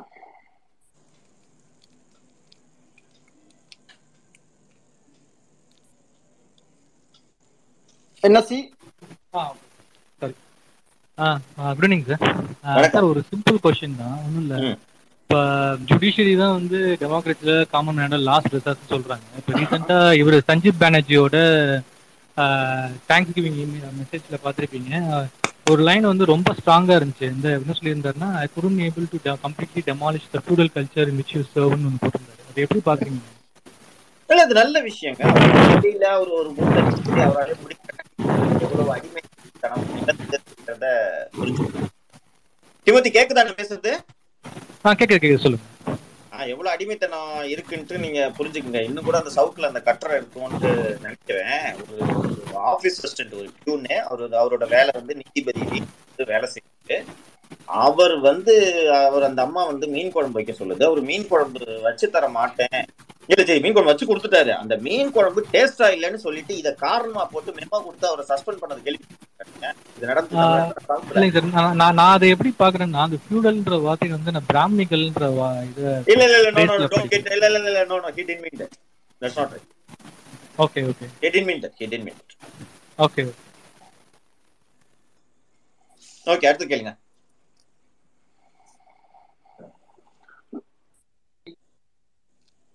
நன்றி தோழர். அடுத்து ஆதன் உங்களுடைய கேள்வி வச்சிருங்க. ஹலோ சவுக்கு சார் வணக்கம். வணக்கங்க வணக்கங்க. நீங்க எனக்கு ஃபர்ஸ்ட் ஒரே ஒரு கேள்வி தான் சின்னதா கேட்டுடுறேன் அதுக்கு முன்னாடி இப்போ நீங்க மற்ற இந்த மாதிரியான ஊடகங்கள் மட்டும்தான் இன்னைக்கு எல்லா விஷயத்தையும் பேசுறதுக்கான ஒரே ஸ்பேஸா இருக்கு. பெரிய ஊடகங்கள் எல்லாமே வந்து ஒரு கட்டுப்பாட்டுக்குள்ளதான் இருக்கு. அது நான் நிறைய தடவை யோசிச்சிருக்கேன். நீங்க அதுல எல்லாம் நிறைய வரமாட்டீங்க. அதுக்கு காரணமே இதுதான். அவங்க ஒரு கட்டுப்பாட்டுல இருக்காங்க. பட் இந்த மாதிரி ஊடகங்களை நீங்க ப்ரொமோட் பண்றது வந்து ரொம்ப சந்தோஷம். நன்றி. தேங்க்யூ தேங்க்யூ தேங்க்யூ இப்ப என்னோட கேள்வி வந்து என்னோட எக்ஸ்பீரியன்ஸ்ல இருந்தும் நான் பார்த்ததை வச்சும் சொல்றேன். ரொம்ப ரொம்ப நாளாவே வந்து இந்த இந்துத்துவான்ற சக்தி இந்தியா ஃபுல்லா இருக்கு. பெரியார் போன்ற பயங்கரமா வீரியமா எதிர்த்தவங்க இருந்தப்ப இவங்க ஈஸியா போலரைஸ் பண்ணிருக்கலாம். ஏன்னா அவங்க ரொம்ப உடைச்சே பேசினாங்க. அதனால பெரிய சண்டை உருவாக்குறதுலாம் ஈஸியா இருந்துச்சு. பட் இப்ப வந்து இப்ப டிஎம்கேவா இருக்கட்டும் எந்த கட்சியா இருக்கட்டும் யாரும் வந்து இந்துக்களுக்கு எதிராக எதுவும் பண்றதுக்கு யோசிக்கிறாங்க. இன்ஃபேக்ட் அவங்களே ஒரு சாஃப்ட் இந்துத்துவா ஃபாலோ பண்ற மாதிரி தான் போறாங்க. சோ இவங்களுக்கு இத போலரைஸ் பண்றதுக்கு ரொம்ப கஷ்டமாகிறதுனால இவங்களே மாத்திட்டாங்களோ ஒரு ஸ்ட்ராட்டஜியை மாத்திட்டாங்களோன்ற ஒரு டவுட் எனக்கு ரொம்ப நாளாவே இருக்கு. ஃபார் எக்ஸாம்பிள் இவங்க இந்த இவரு பிரதமர் அவர்கள் வந்து தேவேன் நான் நரேந்திரா நீங்க தேவேந்திரான்னு சொன்னது. செகண்ட் இந்த இவங்க பிரசிடென்ட்ஸ் போடுறது பிஜேபியோட ஸ்டேட் பிரசிடென்ட் போடும்போது பிக் பண்ற பர்சன்ஸ் இதெல்லாம் பார்க்கும்போது ஒரு நிமிஷம் ஒரு நிமிஷம். அவரு டிஸ்கனெக்ட் ஆயிட்டாருன்னு நினைக்கிறேன் ஒரு நிமிஷம். இருக்காரு சார் இருக்காரு. இல்ல காமிக்குதா உங்களுக்கு? இல்ல இல்ல எனக்கும் காட்டல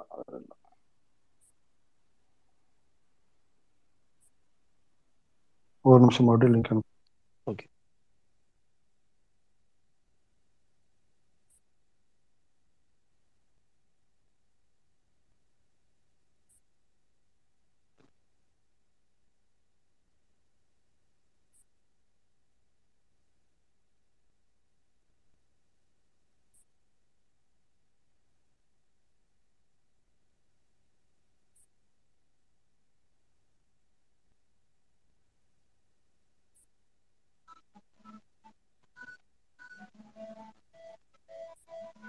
வந்துட்டாரா? அவர் இன்வைட் பண்ணியிருக்கேன். இல்ல இன்னும் வரல.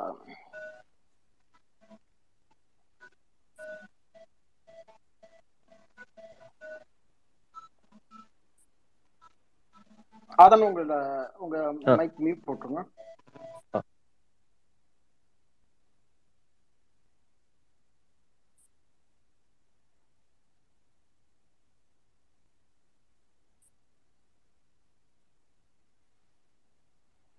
கனெக்ஷன்ல ஏதோ இஷ்யூ இருக்குல்ல உள்ள வந்தாரு மறுபடியும் ரிப்பீட் ஆகுது டப்ளா ஒரு காட்டுறாதா உங்களுக்கு? இல்ல நான் தான் கேட்டிருக்கேன்.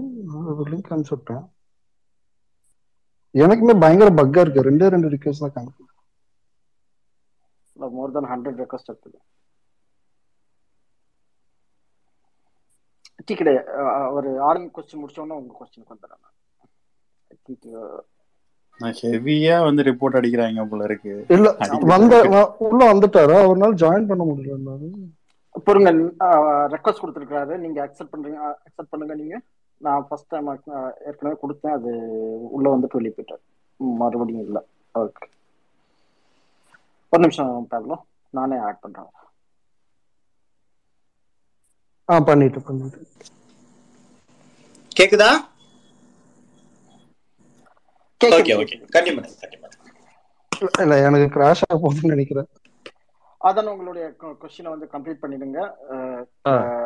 கிராஷ் ஆச்சுன்னா அப்படியே க்ளோஸ் பண்ணிடலாம். கொஞ்சம் சீக்கிரம் அதான் சார் இப்ப ரெண்டு பேர் இப்ப சமீபத்துல இவங்களோட மூவ்ஸ் எல்லாம் பார்த்தா இவங்க கேஸ்ட் போலரைசேஷன் இவங்க மாறிட்டாங்களோ அப்படின்ற ஒரு டவுட் எனக்கு வருது. செகண்ட் இவங்க இது ரொம்ப ஈஸியாவும் இவங்களுக்கு தோணுது. ஏன்னா ஆல்ரெடி டிஎம்கேவா இருக்கட்டும் ஏடிஎம்கேவா இருக்கட்டும் ஓரளவுக்கு கேஸ்ட் போலரைசேஷன் இருக்கு.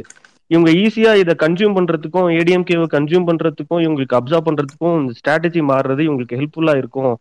அப்படின்றதுனால இப்ப இந்துத்துவத்துக்கு எதிரான போரை விட இவங்க கேஸ்ட் வார தான் இப்ப மறுபடியும் ஆரம்பிப்பாங்கன்ற ஒரு டவுட் எனக்கு ஹெவியா இருக்கு. நீங்க என்ன சார் நினைக்கிறீங்க?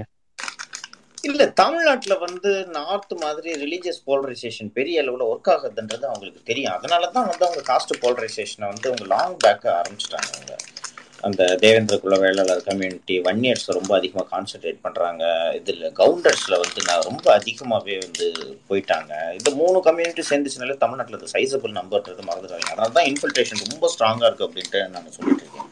கிராமம் கிராமத்துக்கு நீங்கள் வந்து அந்த இந்த சமூகங்களை சேர்ந்த நண்பர்கள் யாராவது இருந்தீங்கன்னா இங்கே ரேண்டமாக பாருங்கள் ப்ரொஃபைல் பிக்சரில் பலர் வந்து மோடி படத்தை வச்சிருக்கிறத என்னால் பார்க்க முடியுது.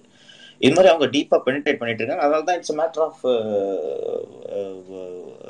months or மந்த்ஸ்ன்னு தான் நான் சொல்லுவேன் நான். இட்ஸ் மேட்டர் ஆஃப் மந்த்ஸ் அவங்க ஸ்லோலி தேர் மேக்கிங் இன்ட்ரோட்ஸ் இப்போ இந்த நம்ம ஏற்கனவே பேசுன மாதிரி இது இந்த ஏடிஎம்கே ரிவைவ் ஆகலைன்னா they have a very good chance of becoming making their inroads very strong in to Tamil Nadu அதுக்கு நம்ம நான் இப்போ இந்த ஆரம்பத்துலேருந்து சொல்லிட்டு இருக்கிற மாதிரி we need to be careful guarded and try working as much as possible that's all நன்றி பிரதர். டீ கடை உங்களோட கேள்வி வச்சுக்கோங்க. வணக்கம் சஃபிக் அவர் பேசுறது கேக்குதா? எனக்கு கேக்கல. கேக்குது வணக்கம்.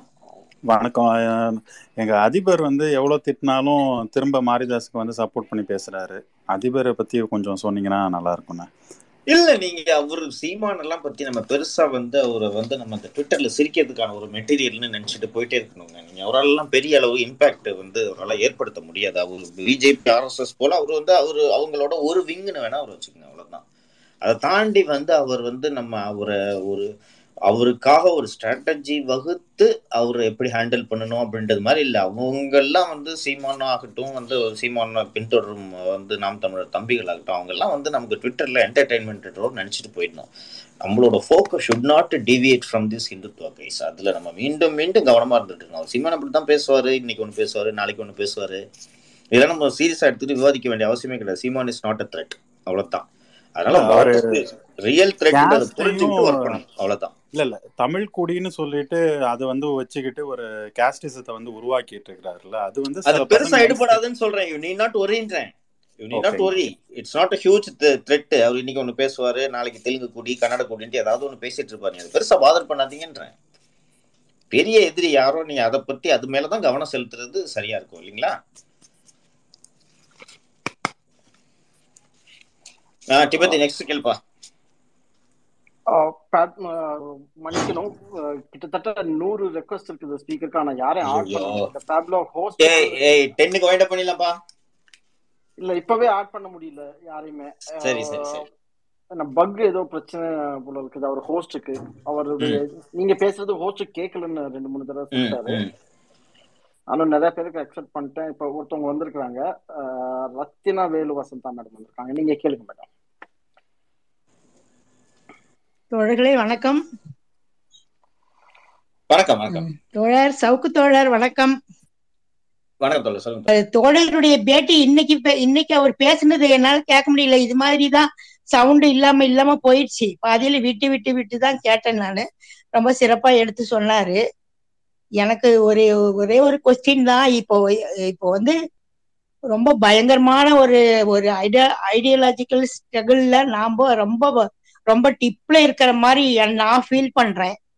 என்னுடைய க- கேரி என்னுடைய கட்சி அனுபவத்தை வச்சு பார்க்கும்போது இப்போ பாஜகவுடைய அந்த ஸ்ட்ராட்டஜியை முறிக்கிறதுக்கான ஒற்றுமையில நாம எல்லாம் ஓரணியில நிக்கிறோங்கிறத நான் ரொம்ப வலியுறுத்தி நான் வந்து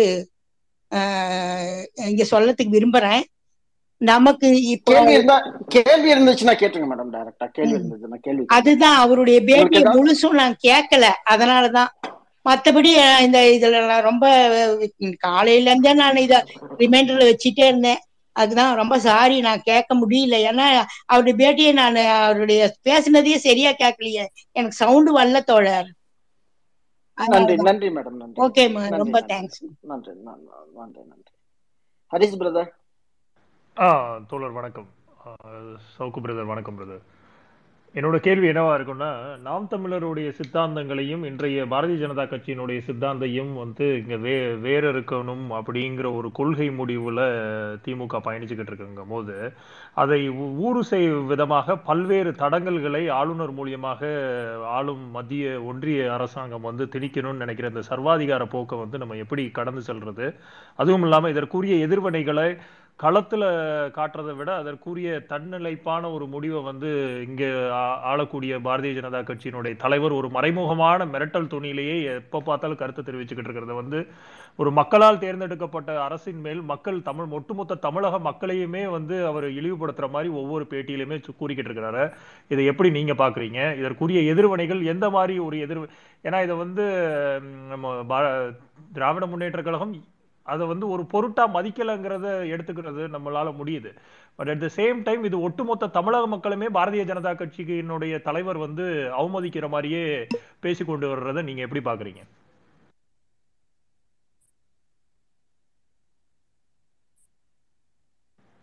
பிரதர் நான் கேட்ட கேள்வி புரிஞ்சு இதுங்கிறதா? கேக்குதா? ஷஃபிக்? எனக்கு கேட்டுச்சு? சவுக்கு பிரதர் மியூட்ல இருக்கீங்க. அவர் கேட்ட கேள்வி கேட்டுச்சா உங்களுக்கு? இப்ப கேக்குதா? ஆ கேக்குது ஆ கேக்குது. நான் வந்து இந்த அண்ணாமலையோட இந்த பிஹேவியரை அவர் பேசுறது இதெல்லாம் வந்து உள்ளபடியே வரவேற்கிறேன். என்ன காரணம்னா ஆஹ் இன்னைக்கு வந்து இந்த இந்த ஒரு ஒரு ஒரு அண்ணாமலை பிஜேபி தலைவராக பொறுப்பேற்ற இந்த ஒரு ஆறு ஏழு மாதங்களில் ஏழு இல்லை பத்து மாசம் கிட்ட இருக்கும்னு நினைக்கிறேன். அதுல பாத்தீங்கன்னா இது ஏதாவது அண்ணாமலை ஒரு இம்பாக்ட்ஃபுல் பேட்டி கொடுத்தாரு. அண்ணாமலை எழுப்பிய ஒரு முக்கியமான கேள்வி வந்து உண்மையிலே அதாவது நான் நியூட்ரலா இருக்கவங்க சொல்றேன். திமுக ஆதரவாளர்களை விட்டுருங்க. ஒரு நியூட்ரலா இருக்கவங்க "ஏய், நல்லா கேக்குறாயா நல்லா இருக்கே அந்த கேள்வி. வலுவா இருக்கியா? அப்படின்னு ஒரே ஒரு இன்ஸ்டன்ட் நீங்க ரிமைண்ட் பண்ணுங்க பார்ப்போம் ஒன்னே ஒண்ணு சொல்லுங்க. யார் வேணாலும் சொல்லுங்க. உங்களுக்கு நினைவு இருக்கவங்க.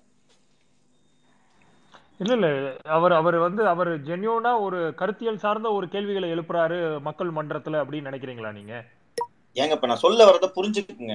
ஏதாவது உருப்படியா அண்ணாமலை எழுப்பிய ஒரே ஒரு விஷயம் உங்களுக்கு நினைவுக்கு கேட்கிறேன். ஏன்னா நீங்க முதல்லயே வந்து வரவேற்கிறேன் அப்படின்னு சொன்னீங்களா? அந்த ஏழு எட்டு மாசத்துல அவர் சொல்றேன் சொல்றேன். இருங்க இருங்க. நான் முடிக்கிறதுக்கு முன்னாடி நீங்க அவசரப்பட்டீங்கன்னா அப்படி ஓகே. அப்ப முடிங்க. இல்ல நீங்க பொதுப்படையா எங்கள்கிட்ட வச்சுட்டு நீங்க பதில எதிர்பார்த்ததுனால நான் உள்ளுக்கு வந்தேன் நான். ஓகே. நீங்க சொல்லுங்க. இல்ல இதுதான் கேட்டீங்கன்னா உங்களுக்கு பெருசா எதுவுமே நினைவுக்கு வராது. சிக்னிபிகண்டா சொல்லுங்க அண்ணாமலையோட மூவ்மெண்ட் எல்லாமே பாத்தீங்கன்னா அது ஒரு மிகப்பெரிய ஜோக்கா போய் முடியறத வந்து நீங்க பார்த்திருப்பீங்க. ஆஹ் இந்த கொளத்தூர்ல சமீபத்துல வந்து கொளத்தூர்ல இந்த வெள்ளத்துக்கு இது பண்ணதாகட்டும் அதற்கப்புறம் அவர் பத்திரிகையாளர் நடத்தும் பத்திரிகையாளர்கள் சந்திப்பாகட்டும் அதுல யாராவது ஒரு மீடியாவை பிடிச்சிக்கிட்டு அதை பிடிச்சி திட்டுறதாகட்டும் ஆஹ் அண்ணா நீங்க வாங்கினான்ட்டு அப்புறம் வந்து மைக் ஆன்ல இருக்கிறது தெரியாமையே அவர் இந்த கேடி ராகவன்ட்டு அண்ணா இதுதான் நடந்துச்சான்னா என்னது முதல்ல இது ஃபர்ஸ்ட் வின்டர் செஷனா மான்சூன் செஷனான்ட்டு ஏதோ கேட்டாருன்னு நினைக்கிறேன். இது கூட உனக்கு தெரியலையான்ட்டு எல்லாம் பண்ணாங்க. இதெல்லாம் பார்க்கும்போது உங்களுக்கு தொடர்ந்து அண்ணாமலை ஒரு கேலி சித்திரமாக தமிழகத்தில் தமிழக மக்களிடையே குறைந்தபட்சம் சமூக வலைத்தளங்களில் உருவாகி கொண்டிருப்பது உங்களுக்கு புரியுதா இல்லையா? சீரியஸா சொல்றேன். வானதி மாதிரி ஆளுங்களை இவங்க தமிழ்நாட்டு பிஜேபி தலைவரா போட்டாங்கன்னா கட்சி வளர்ந்துடும் உறுதியா சொல்றேன் எழுதி வச்சுக்கோங்க. வானதி மாதிரி ஸ்மார்ட்டான ஆளை நீங்க போட்டீங்க. கட்சி வளர்ந்துடும் நீங்க தமிழிசை இருக்கும்போது பிஜேபிக்கு இந்த அளவுக்கு கடுமையான எதிர்ப்பு இல்லை உங்களுக்கு நினைவு இருக்கா இல்லையா? அந்த அம்மாவை வந்து ரொம்ப கொஞ்சம் பாசமாக தான் பேசுவாங்க ஜாலியாக போய் இது பண்ணிட்டு இருப்பாங்க. அந்த அம்மாவும் வந்து எச்சராஜா பேசுறதுக்கெல்லாம் வந்து பல்ல கடிச்சு சிரிச்சிட்டு கடிச்சிட்டு முட்டு கொடுக்கும். பெரிய அளவில் கோவம் இல்லை. இன்னைக்கு ஆனால் கடுமையாக கோவப்படுறாங்க. உங்களுக்கு தெரியுதா? சிரிக்க ஆரம்பிச்சிட்டாங்க. எந்த ப்ரெஸ் மீட் போட்டாலும் சண்டை எடுக்கிறது கத்துறது. இதை விட ஒரு சிறப்பான தலைவர் வேற யாருங்க வேணும் உங்களுக்கு? நல்ல ஆளுங்களா போட்டாங்கன்னா கட்சி வளர்ந்துடும் பேசாம இருங்க. அண்ணாமலை வந்து ரெண்டாயிரத்தி இருபத்தாறு வரைக்கும் அவர் மாறக்கூடாதுன்னு வேண்டிக்குங்க. கடவுள் நம்பிக்கை இருக்கவங்க. அடுத்து ஆனா அது நாகரிக சமூகத்துல அவர் வைக்கக்கூடிய ஒவ்வொரு இதுவுமே வந்து கைய கால உடைப்பேன் இதை வந்து ஆட்சியை கவுப்பேன் அப்படிங்கிறது வந்து ம- அதை நம்ம நீங்க சொல்றதுல நான் கருத்தியல்ல உடன்படுறேன் நான். பட் ஆனா ஒரு மக்கள் மன்றத்துல ஒரு ஒரு மிகப்பெரிய ஒரு ஒன்று தேசிய லெவல்ல உள்ள ஒரு கட்சியினுடைய தலைவர் வந்து இதை முன்னெடுக்கிறத வந்து நம்ம நாகரிக சமூகத்துல இதை கடந்து போறதுக்கு எப்படி நம்மளால மனசு வருதுன்னு கேட்கிறேன் அதுக்கான விமர்சனங்களை எல்லாம் அவர் சந்திச்சுட்டு தாங்க வர்றாரு. அவரோட நடத்தை அவர் என்னென்ன பண்ணிட்டு இருக்காரோ இது எல்லாம் அவரோட கட்சியை தான் பாதிக்க போகுது. நீங்க ஏன் ஒரி பண்றீங்கன்ற? யாரும் கடந்து போகல. கைய கால இதே கர்நாடகாவை இருந்தால் கைய காலை உடைச்சிருப்பேன்றது பார்க்குறவங்க பாக்குறவங்க ரசிப்பாங்க. நான் நினச்சிட்டு இருக்கீங்க நீங்கள் இதெல்லாம் வாக்களிக்கும் போது பிரதிபலிக்கும். அண்ட் அண்ணாமலை அந்த இன்ஸ்டன்ட்டோட முடிக்கல. தொடர்ந்து அப்படிதான் பிஹேவ் பண்ணிட்டு இருக்காரு. அதனால இதெல்லாம் வந்து யாரும் இதை கடந்து போகல. அதனால நிச்சயமா everybody is keeping it in mind அதனால இவரோட பிஹேவியர் இன்னொன்று இது நம்மள மாதிரி ஆட்கள் வந்து நினைவுபடுத்தணும். மறந்துட்டா கூட நினைவுபடுத்தணும் ஆக்சிலேட் பண்ணணும். அதான் நம்மளோட வேலை. People will take care don't worry May பதினேழு இயக்கத்தினுடைய ஒரு அமைப்பு அமைப்பாவே நாங்க இங்க இருக்கிறோம்ட்டு ஒரு ஒரு- விதமான ஒரு பாலிடிக்ஸ் இங்க பண்ணிக்கிட்டே இருக்கிறாங்களா? அதை பத்தி உங்களுக்கு கருத்து என்னவா இருக்கும்? எனக்கு அதை பத்தி எந்த கருத்தும் இல்லைங்க ஓகே. அடுத்த தலைப்பு என்னவோ அதை பத்தி பேசுங்க. இன்னைக்கு இல்ல தமிழ் இல்ல இல்ல ஏன்னா இது இது தலைப்பை ஒட்டி தான் ஏன்னா இந்துத்துவத்திற்கு ஆதரவாக பல்வேறு விதமான ஒரு திமுக ஆளும் திமுக கழகத்திற்கு ஊடு ஊடு விளைவிக்கணும்னு இந்த பிஜேபி சார்பாக இயங்கக்கூடிய அமைப்புகளும் சரி இந்த மாதிரி சீமான் போன்ற கட்சிகளும் சரி பல்வேறு விதமான ஒரு இடைஞ்சல்களை கொடுத்து கொண்டு இருக்கும்போது இதுக்கு நீங்க கருத்து இல்லைன்னு தவிர்த்து போறது அது உங்களுடைய விருப்பம்.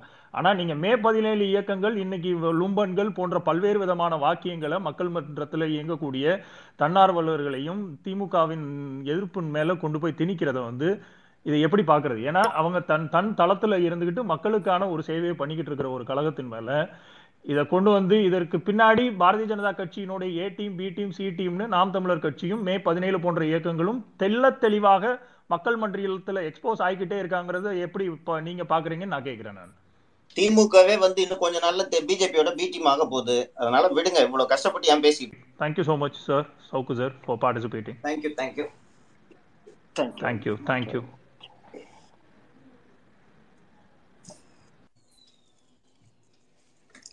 Timothy wind பண்ணிக்கலாமா?